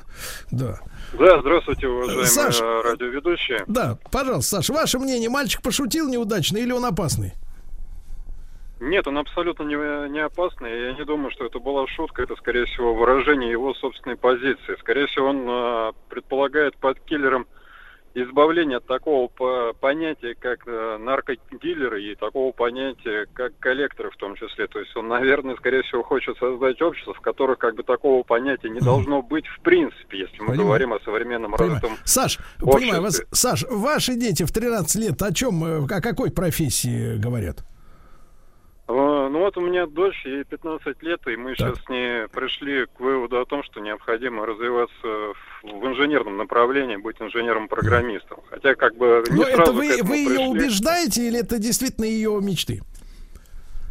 Нет, это, вы знаете, это не то, что убеждение, это постоянное с ней общение. То есть э, одно время она мне постоянно говорила, пап, я гуманитарий, у меня не э, математический склад ума, но со временем она сама пришла к тому, что выбрала для себя следующее направление, как в инже- инженерный класс. Сейчас Хорошо, хорошая девочка. развивается. Спасибо. Саш, спасибо. Еще хотим успеть Марину послушать. Все-таки а то у нас как-то мужской такой разговор получился слишком. А, Марин, доброе утро. Марин, 33. Доброе утро. Доброе Марин, ну, утро. ну вот вы как, Я как хотела женщина. Да. Да, да. А я была тоже когда-то подростком, как ни странно. А, и когда у меня был переходный возраст, я пыталась а, привлечь к себе внимание. У меня была такой, такая история. На уроке ИЗО мы рисовали графику, а, и, ну, вот, соответственно, там геометрические фигуры всякие. И нам дали свободную тему ну, в этой среде. А, и я нарисовала кладбище. Ну, там, гробики, а, Так это вы могилки, вот нарисовали. такое. Громкое дело это было. Так это вы были, да? Вот, а, и мне очень понравилась реакция тогда педагога. Так. Она, естественно, показывала все рисунки, и когда дошло до моего, там начался хохот, ну, соответственно, а, определенная реакция в классе. Так. А, и она не поощрила это, а просто начала разбирать как художник. То есть, где мои ошибки, что я не права, ну, то есть, если уже рисуешь... Ну, то есть надо было в сочинении просто орфографию и синтаксис проверить, правильно? Может быть, отчасти да, а уже акцентировать какие-то психологические факторы именно ну, наедине с ребенком и Хорошо. так далее. Возможно, Э, Хорошо, Марина, Марин, последний вопрос к вам. Вы выросли... Да, Марин, вы выросли приличной девочкой. Какая у вас сейчас профессия? А я политолог. Вот, политолог, видите, как хорошо, замечательно, замечательно. человек. Спасибо, Марина, большое. Давайте к Орегу вернемся. Орег Чан, э, клинический криминальный психолог. Орег, еще раз доброе утро. Да, да, я Вот вопрос такой, вопрос. Смотрите, говорят люди о справедливости, да, о, о- о- и мы с вами, это слово прозвучало из ваших уст. Скажите, пожалуйста, а вот если сравнивать этого мальчика с реальными э, случаями, да, когда действительно э, дети, э, там, не дай бог, или взрослые, вот на подобный какой-то криминальный путь решения неких проблем, да, вступают, а у них есть чувство вот это вот черное, белое, добро, зло, они, они на какой стороне? Вот те реальные, настоящие, так сказать, вот демоны, они ощущают себя злом, представителем силы негатива, скажем так? Ну нет, как правило, они ощущают себя таким э, праведным мечом, который находится на острие борьбы вот за, это, за эту правду. Вот. Но я еще раз повторюсь, тут важна именно не на каком они полюсе, а как они воспринимают эти полюса. Вот. Но э, редко они, знаете, вот будут писать в сочинениях про киллера. Там-то как раз-таки ситуация другая. А если мы говорим о каких-то реальных случаях, там затрагиваются, не- ну, это вот такой, ну, немножко действительно примитивный уровень. Я вот сейчас там киллером буду. Там пишутся, там затрагиваются вопросы такого более глубокого, скажем так, философского характера. То есть там такая, знаете, То есть не по годам глубокого, да? да, да, да, да, да. Вот, поэтому э, я бы все-таки не ставил вот здесь вот какой-то знак равенства между вот этим м, юным дарованием, да, и теми э, трагическими, прямо скажем, случаями, которые мы с вами наблюдали. Хорошо, тогда, Арек, если мы хотим дать какую-то полезную да, мысль, вот я хочу зацепиться за эту историю про глубокое философское понимание, да, потому что мы же говорим о том, что своевременное выявление каких-то вещей, да, не только там по, зам- по заметкам в интернете или еще каким-то, вот, важно, да, но можно нащупать какую-то проблемную зону, и в том числе и э, листая школьные сочинения, да, в том числе. Вот еще Да. раз закрепить, пожалуйста, эту мысль. Э, какая, какая тематика да, должна действительно насторожить тот же педагогический состав и родители, если они, конечно, читают сочинения своих детей? А, Это вопрос бессмысленности. Мы с вами уже говорили. То, что мы обсуждаем, это не э, преступления корыстные, да, это, это призывы. Соответственно, это вопросы, касающиеся, еще раз повторюсь, несправедливости. Это вопросы, касающиеся какой-то бессмысленности собственного существования. Это вопросы, где затрагиваются темы дегуманизации. Да, вот это вот, э, это не люди там, или э, они недостойны жить, а вот а вообще я тут один такой замечательный, все остальные животные. Вот, вот такого рода. То есть они не такие примитивные, как вот э, в данном конкретном примере. То есть там затрагиваются сложные риторические такие вопросы. Да, они, ответы на них достаточно примитивные и порой опасны, но сами вопросы, они сложные. И Сложные. они Сложные. Не по годам сложные, опять же. Да, да, не по годам. Арек, Арек, ну спасибо вам огромное. Арек Макарчан, клинический криминальный психолог, старший преподаватель кафедры медицинской психологии и педагогики МГМУ. Вот, ему, как всегда, большое спасибо и за труд, и за мысли, э, да, важные, ценные. Всем нашим слушателям тоже. Результаты, Владик. Кто Ре- верит в шутку? Результаты следующие. 52% наших слушателей считают, что это шутка. 48% да нет, не шутят. Юмор разный стал, да, у нас?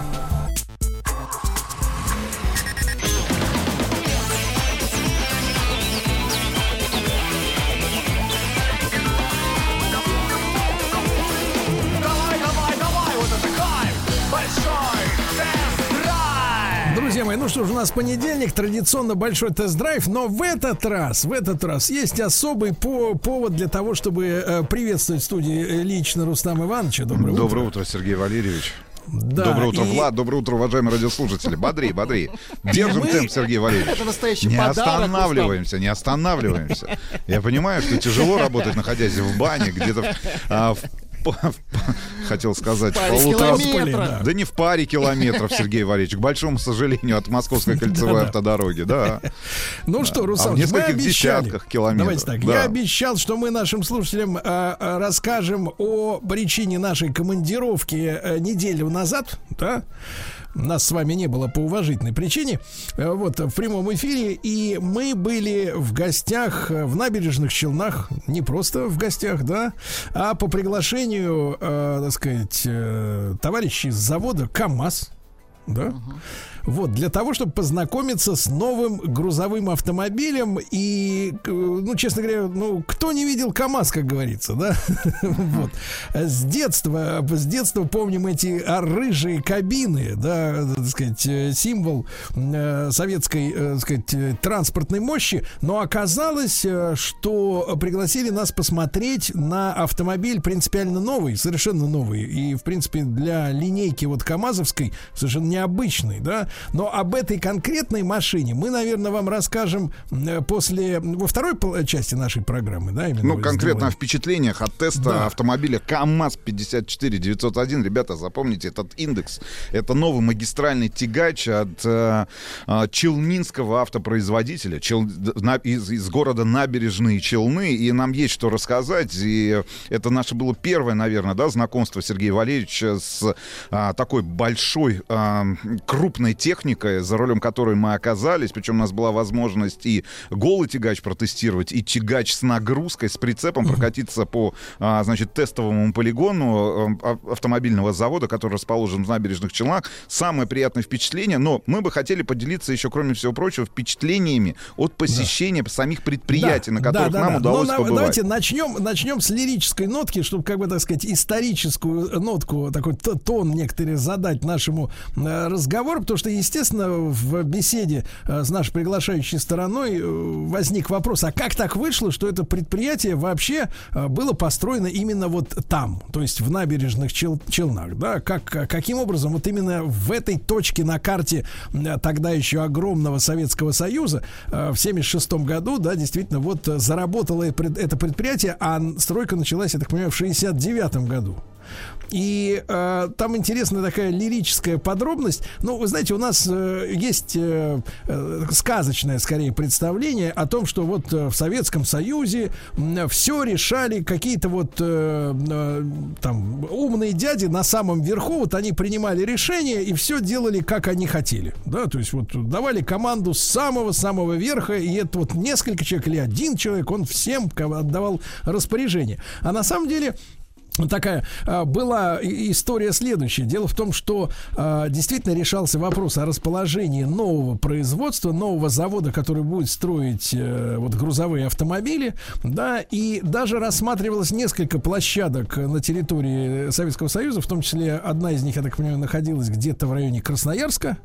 Вот. Но местные, э, значит, э, начальники э, поняли, что есть смысл бороться за то, чтобы завод был построен именно там, в Татарской АССР, как тогда называлось, да, в, значит, в набережных Челнах. И люди провели самую настоящую пиар-компанию. То есть это получается в 60-е годы собрались, значит, местные управленцы локальные, они засучили рукава, взяли в руки лопаты, ну, привезли какую-то технику и л- в разгар летней, как говорится, страды сделали фотографию, э, где они, значит, с лопатами копают котлован. Вот. И отправили эту, эту фотографию э, Леониду Ильичу Брежневу лично э, вот на самый верх э, с известием о том, что вот... э, значит, Стройка э, началась. да, стройка уже началась. И когда э, на одном из заседаний, я так понимаю, ну, наверное, политбюро или, Ну, или министров, в да. Совет министров разбирали ситуацию, а где мы будем строить завод, да, и вот вылезает эта фотография с людьми в летних рубашках, э, да, что, мол, а вот стройка-то уже и пошла. И самое и, и решили, что действительно, а раз уже начали, пускай там и строят. Хотя по факту никакая стройка, естественно, там Короче, не началась, потому что кто может, кто может начинать стройку, когда нет еще чер- чертежей, что строить, правильно? Ну Вот, действительно, такой маркетинг, та- такой советский, да, советский подход интересный, а может быть универсальный, всемирный, и э, с тех пор, несмотря на то, что стройка реально физически началась в декабре месяце, а, среди официальных фотодокументов о начале строительства вот та самая фотография в летних рубашках, хотя по срокам это совершенно никакого отношения к зиме, естественно, э, не имеет, да. Вот так начинали строить. А почему именно там, Руслан Ильич? Потому что до этого были огромные, э, были вложены деньги, средства, человеческие ресурсы в строительство гидроэлектростанции Конечно. неподалеку. Потому что нужна энергия Да, и для вот такого эти, большого предприятия. да, и вот эти рабочие руки, да, их, соответственно, людей начали перепрофилировать. То есть люди строительных специальностей начали получать уже по профессии. Они продолжали строительством заниматься, то есть они строили цеха огромные, значит, да, вот эти помещения, где потом расположилось производство, а потом начали автоматически переквалифицироваться. Был, например, каменщик, а стал слесарь. Ну и э, кроме всего прочего, разряда. надо отметить, что, конечно же, стройка была всесоюзная, огромное количество людей приехали в набережные Челны, а, ну, практически из каждого уголка нашей страны остались в этом городе. И на самом деле, если вот вы были в набережных Челнах, а если вдруг не были, то обязательно заезжайте в набережные Челны, э, например, отправляясь в путешествие в ту же самую Казань, да, например, Или в в Та- Елабугу. в Елабугу или в Татарстан. Обязательно нужно заехать. Вот, очень надеемся, что совсем скоро а, в набережных Челнах появится полноценный музей, а, значит, э, завода КАМАЗ, потому что такой, э, такой музей э, необходим просто жизненно. Я так понимаю, что он в свое время существовал, но в результате там чудовищного пожара а, в начале 90-х был уничтожен вместе с несколькими крупными предприятиями, которые, которые находились на территории завода, которые как раз производили те же самые двигатели. В общем, э, музей просится. Обязательно заезжайте, и у вас будет возможность убедиться в том, что а, этот город строили и москвичи, и ленинградцы, потому что, ну вот э, конкретно на этом таком пятачке небольшом земли, да, э, воплощена в жизнь градостроительные, предпо- градостроительные предпочтения, например, архитекторов из Ленинграда, да, или из Москвы. И на самом деле, ну, набережные Челны такой ну, достаточно современный город, который напоминает, ну, по-хорошему, а, любой ну, спальный район в любом крупном мегаполисе нашей необъятной родины. Ну, 70-х годов. 70-х годов. В общем, что нас впечатлило, ребят? Мы побывали, потому что а, мы с Сергеем... У э, нас были предубеждения. были предубеждения, потому что мы с Сергеем до этого побывали на достаточном количестве автомобильных предприятий. а, На самом деле разных абсолютно. Где-то там, например, на каком-нибудь предприятии крупноузловая бо- сборка, да, например, э, реализована. Где-то мы побывали на, в самых современных цехах. И вот наши впечатления от посещения набережных Челнов. Значит, первое, на что я бы хотел обратить внимание, мы об этом, наверное, после половины часа, после новостей середины, ну, новостей середины часа и новостей спорта чуть более подробно поговорим. Но это, конечно, одно из самых со- современных а, в России, не просто одно, а самое современное в России автомобильное производство, которое сегодня расположено в набережных Челнах, это завод по производству кабин для, а, соответственно, автомобилей КАМАЗ. Это действительно производит впечатление, потому что даже э, немцы, которые приезжают на это совместное предприятие, Daimler КАМАЗ, который расположен на территории завода КАМАЗовского, да, говорят о том, что самые современные станки, самые современные роботы, которые сегодня а, создают, а, значит, и собирают эти кабины, сваривая их и имея там 5000 точек, да, сварки у современной кабины, например, которая собирается сегодня в набережных Челнах, говорят, что а, даже в Германии на немецких заводах а, оборудование стоит гораздо более, ну, морально такое, да, устаревшее, если сравнивать с тем же заводом в набережных Челнах. Это, конечно, просто фантастика, абсолютно другой уровень культуры производства. Это, конечно, все впечатляет. И такого количества роботов, самых современных, сам- самого последнего поколения, мы давно, Да-да-да. на, на самом Это деле, с очень, Сергеем не э, встречали. да, это очень важно, именно сварка, сборка вот этих металлических конструкций, да, и затем мы побывали в лаборатории, где также роботы, э, самые передовые, исследуют уже собранные кабины по полутора тысячам точек, э, которые должны совпасть э, с, ну вот, как бы с проектом, да, потому что это очень важно с точки зрения правильности геометрии, когда затем в эту кабину будут вставлены все остальные детали, да, ну то есть кресло, торпеда, потолок, лежа спальные места и так далее, потому что я вот это, этим делился с заводчанами э, своим впечатлением, Вы- все помните прекрасно, ну старички имеется в виду, вот Владик точно помнит программу «Прожектор перестройки», не Пэрис Хилтон, это вот такой, м, шутка юмора, а пе- перестройки. И в 87 году, я помню, там был репортаж с завода ЗИЛ, московского, да, э, где производились ЗИЛы 130 помните, такие дутые с крыльями, А вот такие пузатые машинки, симпатичные, э, вот, и там э, рабочие с гордостью, ну, конечно, сатирически это говорю, с гордостью показывали деревянную киянку, молоток огромный, которым они забивали, вставляли на место крылья. Потому что ни одно крыло По-другому на место... никак не получалось. Да, потому что Тюнинг. варили, варили вручную, и вот эти все допуски, да, плюс-минус, там, там миллиметр, 10 здесь миллиметр. И в итоге у тебя на место детали не В встают. итоге на понимаете? месте ЗИЛа сегодня один из э, жилых комплексов находится московских, правильно? Ну, в а, итоге КАМАЗ да. прода- а КАМАЗ продолжает существовать. Это первое. Второе, на что мы обратили внимание с Сергеем, это, конечно же, ну вот э, уникальное, наверное, да, отношение к качеству а, производимых, а, ну, производимых автомобилей, в частности, тех же самых кабин, а, которые на 90%, кстати говоря, локализованы и производятся в набережных Челнах. Значит, это, конечно, вопрос ОТК. Ну, это вот э, то, как раз о чем сейчас Сергей говорил. Специ- Побывали в специальном боксе, в который помещают кабину, там, снятую с конвейера, да, там, которую забрали у этих роботов, пере- значит... э, Ну и дали другим да, роботам. д- дали другим роботам, и которые проверяют на самом деле, а как другие роботы сварили эту кабину. В общем, Да-да-да. это, это удивительно на самом деле наблюдать вот этот полностью автоматизированный процесс не только сборки, да, не только сварки, не только, а, ну, собственно говоря, создания этой кабины, да, ну, соответственно, ну, конструктора Да, по-хорошему, и да. самое главное, Русамович, вы же не сказали эту фразу, ведь кабину ее собирают, а потом ее окрашивают, и новая технология под названием сухим по мокрому, понимаешь, да? То есть раньше как делали? Один э, слой наносили, сушили, потом следующий. А теперь можно не тратить на это время. Вы представляете, пацаны? Ну ладно, это тонкости производства. Самая главная гордость, о которой хочется рассказать, это вот, э, как бы так сказать, не ура патриотические чувства, но это факт.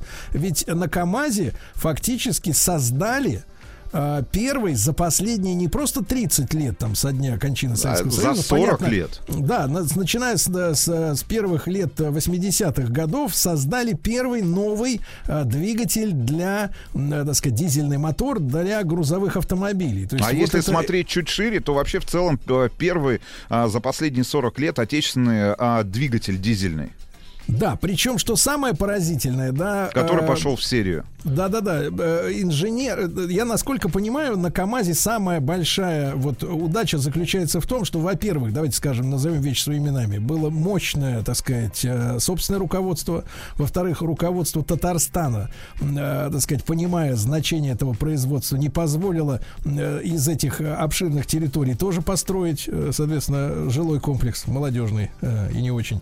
И, и главное, люди сумели сохранить школу э, инженеров. Вот это самое главное. Вот это то, что меня, например, пугает больше всего в нынешних экологических процессах, когда м, вот э, фактически на улице окажутся те великие инженеры, которые разрабатывают двигатели внутреннего сгорания из-за того, что э, значит, объявлена кампания по переходу на электротягу. Да? И вот эти знания, именно в первую очередь знания, да, передающиеся из поколения в поколение, они будут утрачены, к огромному сожалению, из-за политической конъюнктуры. Я имею в виду мировую систему. А здесь в- выращена и сохранена на КАМАЗе именно школа двигателестроения. Это очень важно, потому что тот дизельный мотор, который вот здесь ребята создали, ну как ребята, начальник цеха, э, ну начальник производства двигательного, вообще наш с тобой ровесник, да? Да. То есть вот, э, вот он Причем пришел... прошел, причем прошел путь от простого рабочего Да, до директора завода по производству двигателей. Да, человек в середине 90-х пришел работать на КАМАЗ, и вот он вырос, и наш ровесник является начальником вот этого э, значит, двигательного производства. И самое потрясающее, знаешь, э, ведь, э, конечно, наверное, как наши китайские друзья идут, шли по пути долгое время, да, э, копирование, да, каких-то западных образцов, но всегда приятно, когда э, созданные э, на основе каких-то технологий, но, но принципиально доработанная, улучшенная, да, э, вещь, а именно двигатель, да, становится более, э, так сказать, э, коммерчески успешным, потому что наш мотор, который вот создали... 6 э, цилиндров рядных, 12 литров, 450 Да-да-да. лошадиных сил. Да, при этом Турбо. для меня главный показатель, что он э, оказался более э, экономичным, чем а это самое аналоги. главное, ребята, потому что... а, Потому вот что вот сегодня в двигателе строения, ну, любой человек по- по- понимает, да, а, вы можете, э, так сказать, конечно, иметь отличные показатели скоростные у автомобиля, если он, например, жрет 15 литров, да, ну, я имею в виду легковушку, да, а ты попробуй того же самого добиться, чтобы он ел 8, да, вот это и есть самые высокие технологии. И нам э, рассказали о конкурсе, который проходил э, на том же КАМАЗе, и, наверное, дальнобойщики, наши слушатели, поймут, о чем идет речь, потому что ребятам, которые вот участвовали в этом соревновании, удалось где-то уложиться в 23-24 литра расхода солярки на 100 километров, потому что э, у э, обычного, так сказать, обычного большегруза, да, расход там в 30-35 литров это норма. Ну и самое главное, что вы уже покупаете КАМАЗ не просто как автомобиль, на котором вы передвигаетесь из точки А в точку Б, да, это для вас средство Вы произ- тащите. Вы тащите, это средство производства, ребят. И вот э, пообщавшись с людьми, которые проработали достаточно долго э, в качестве водителей, опять же, да, дальнобойщиков в крупных логистических компаниях, стало понятно, что реально сегодня на дорогах, вот еже- еж- в ежедневном таком, да, ежеминутном, ежечасном режиме, каждый из водителей, каждый из этих ребят сражается за экономию. В первую очередь э, мы имеем в виду сейчас, Сергеем, расход топлива, да, там, на 100, на 100 километров. Это очень важно, потому что в этом и есть экономика тех же самых грузоперевозок, да, для которых, собственно говоря, автомобили Ну, приобретаются. потому что, смотри, ты говоришь, что экономия на 100 километров, да, топлива, а пообщавшись э, с вот людьми, которые непосредственно э, в этом бизнесе, да, в этом деле заняты, ну, машина вот такая э, большегрузная, да, э, преодолевает за год порядка 500 тысяч километров. Да. И если мы э, поймем, что на каждую сотню вы, например, экономите хотя бы литр, или два, или три, ну, понимаете, да, или пять, то на круг по всей, так сказать, отрасли, да, или по всему предприятию, который владеет там десятками таких грузовиков, то экономия это огромная. Экономия огромна. Значит, еще хотели бы обратить ваше внимание на а, современное производство, которое вот прямо на днях, я так понимаю, да, а, будет запущено в, в тех же самых набережных Челнах. Это производство современных автоматизированных а, а, коробок передач ZF. Это совместное предприятие, опять же, но одного из монстров, да, а, производителей а, автомобильных комплектующих, э, немецкое производство, да, ZF, которое, кстати говоря, тоже пришло в набережные Челны, так же, как и Daimler, тоже создало совместное предприятие с а, КАМАЗом. И вот побывали мы на линии, которая ну, вот уже запускается, да, в стадии такого предзапуска находится. Весной Потому что- начнется, Да, да. потому что на КАМАЗе новом 54901 установлена вот автоматизированная коробка передач 12-ступенчатая ZF, и, кстати говоря, которая также э, делает вашу э, езду за рулем этого КАМАЗа гораздо более экономичной, да, Ну, и вот мы переключение передач да. быстрее. Да, поговорим о впечатлениях от КАМАЗ 54901 сразу после новостей середины часа.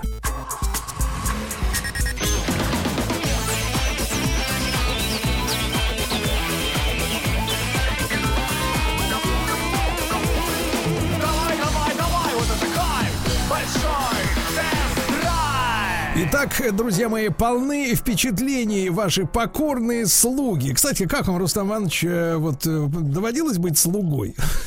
Нет, Сергей Валерьевич.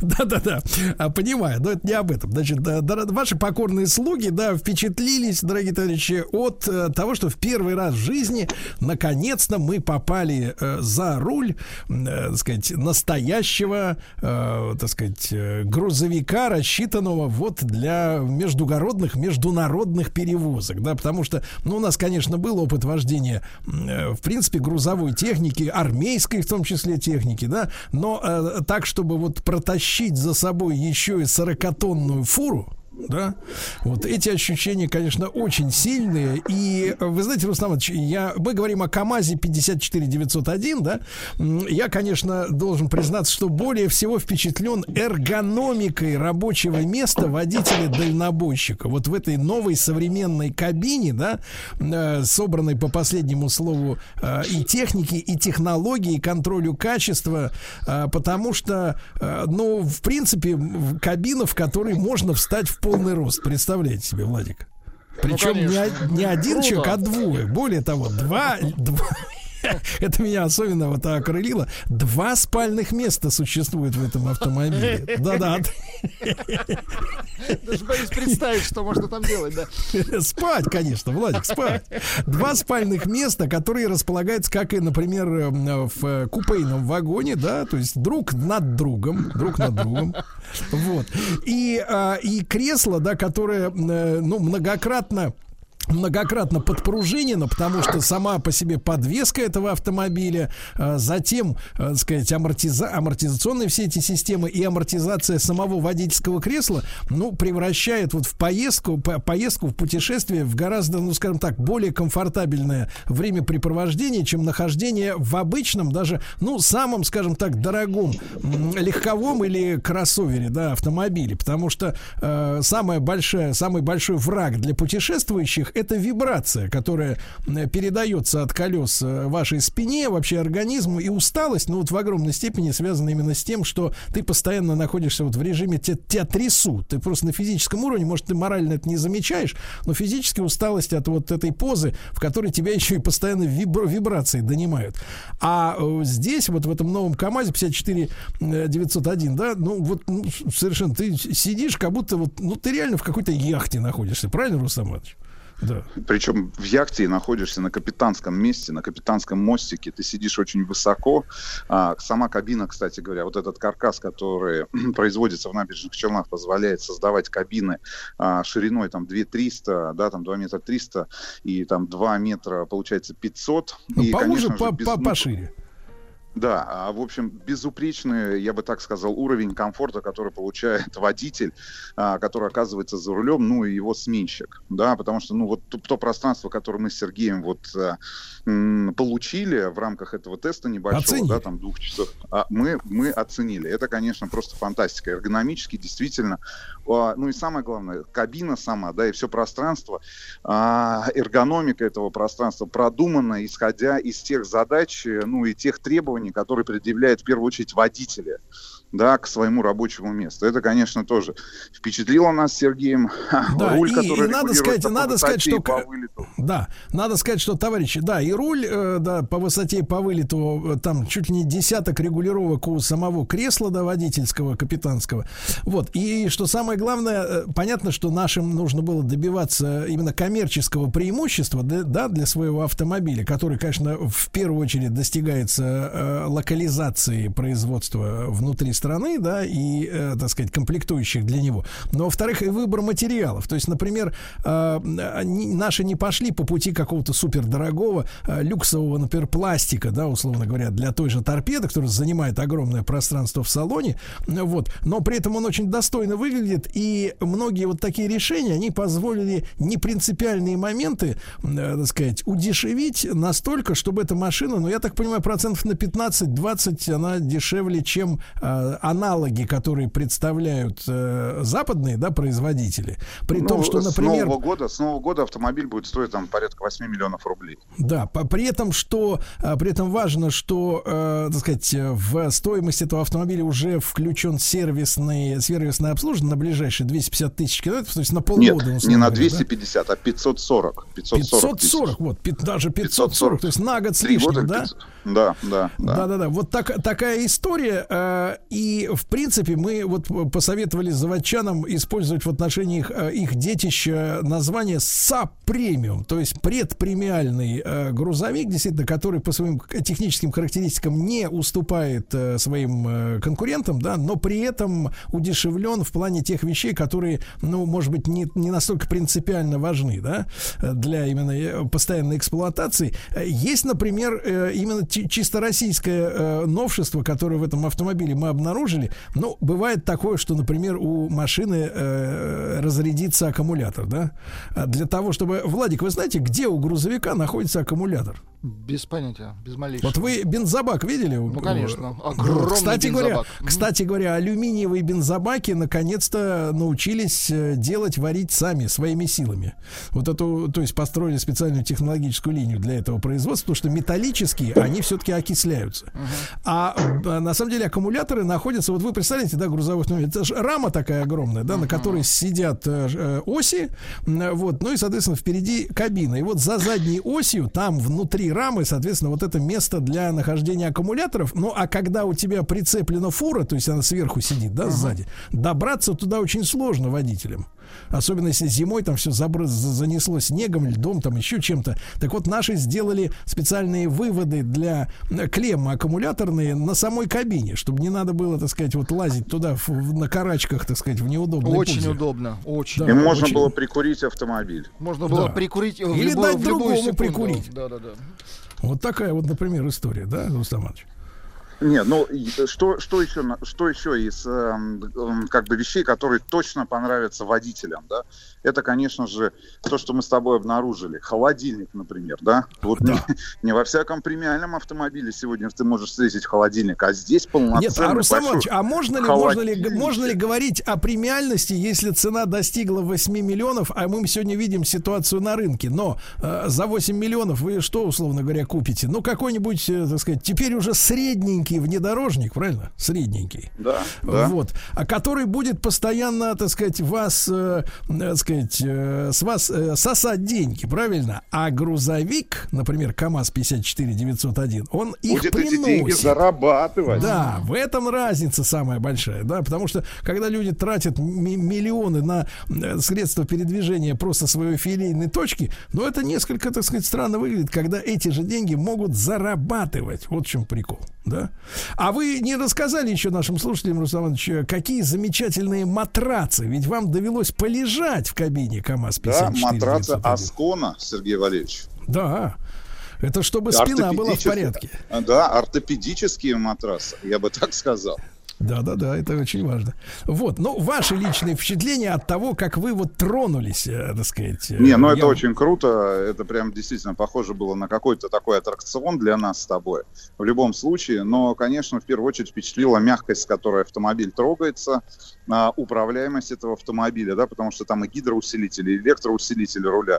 То, как, а, какая обзорность, а, и самое главное, вот этот вопрос сразу же снимается, да, точно нельзя обгонять э, грузовик а, по обочине, да, ну, потому что вот, ну, когда вы находитесь в кабине этого большегрузного тягача магистрального, конечно же, вот эти все легковые автомобили, ну, кажутся каким-то недоразумением, которые пытаются там, а, ну, не знаю, там, тот Втиснуться. же самый опас- втиснуться, опасный Мешаются маневр, под э, ногами, начать да. или- да, мешаются под колесами.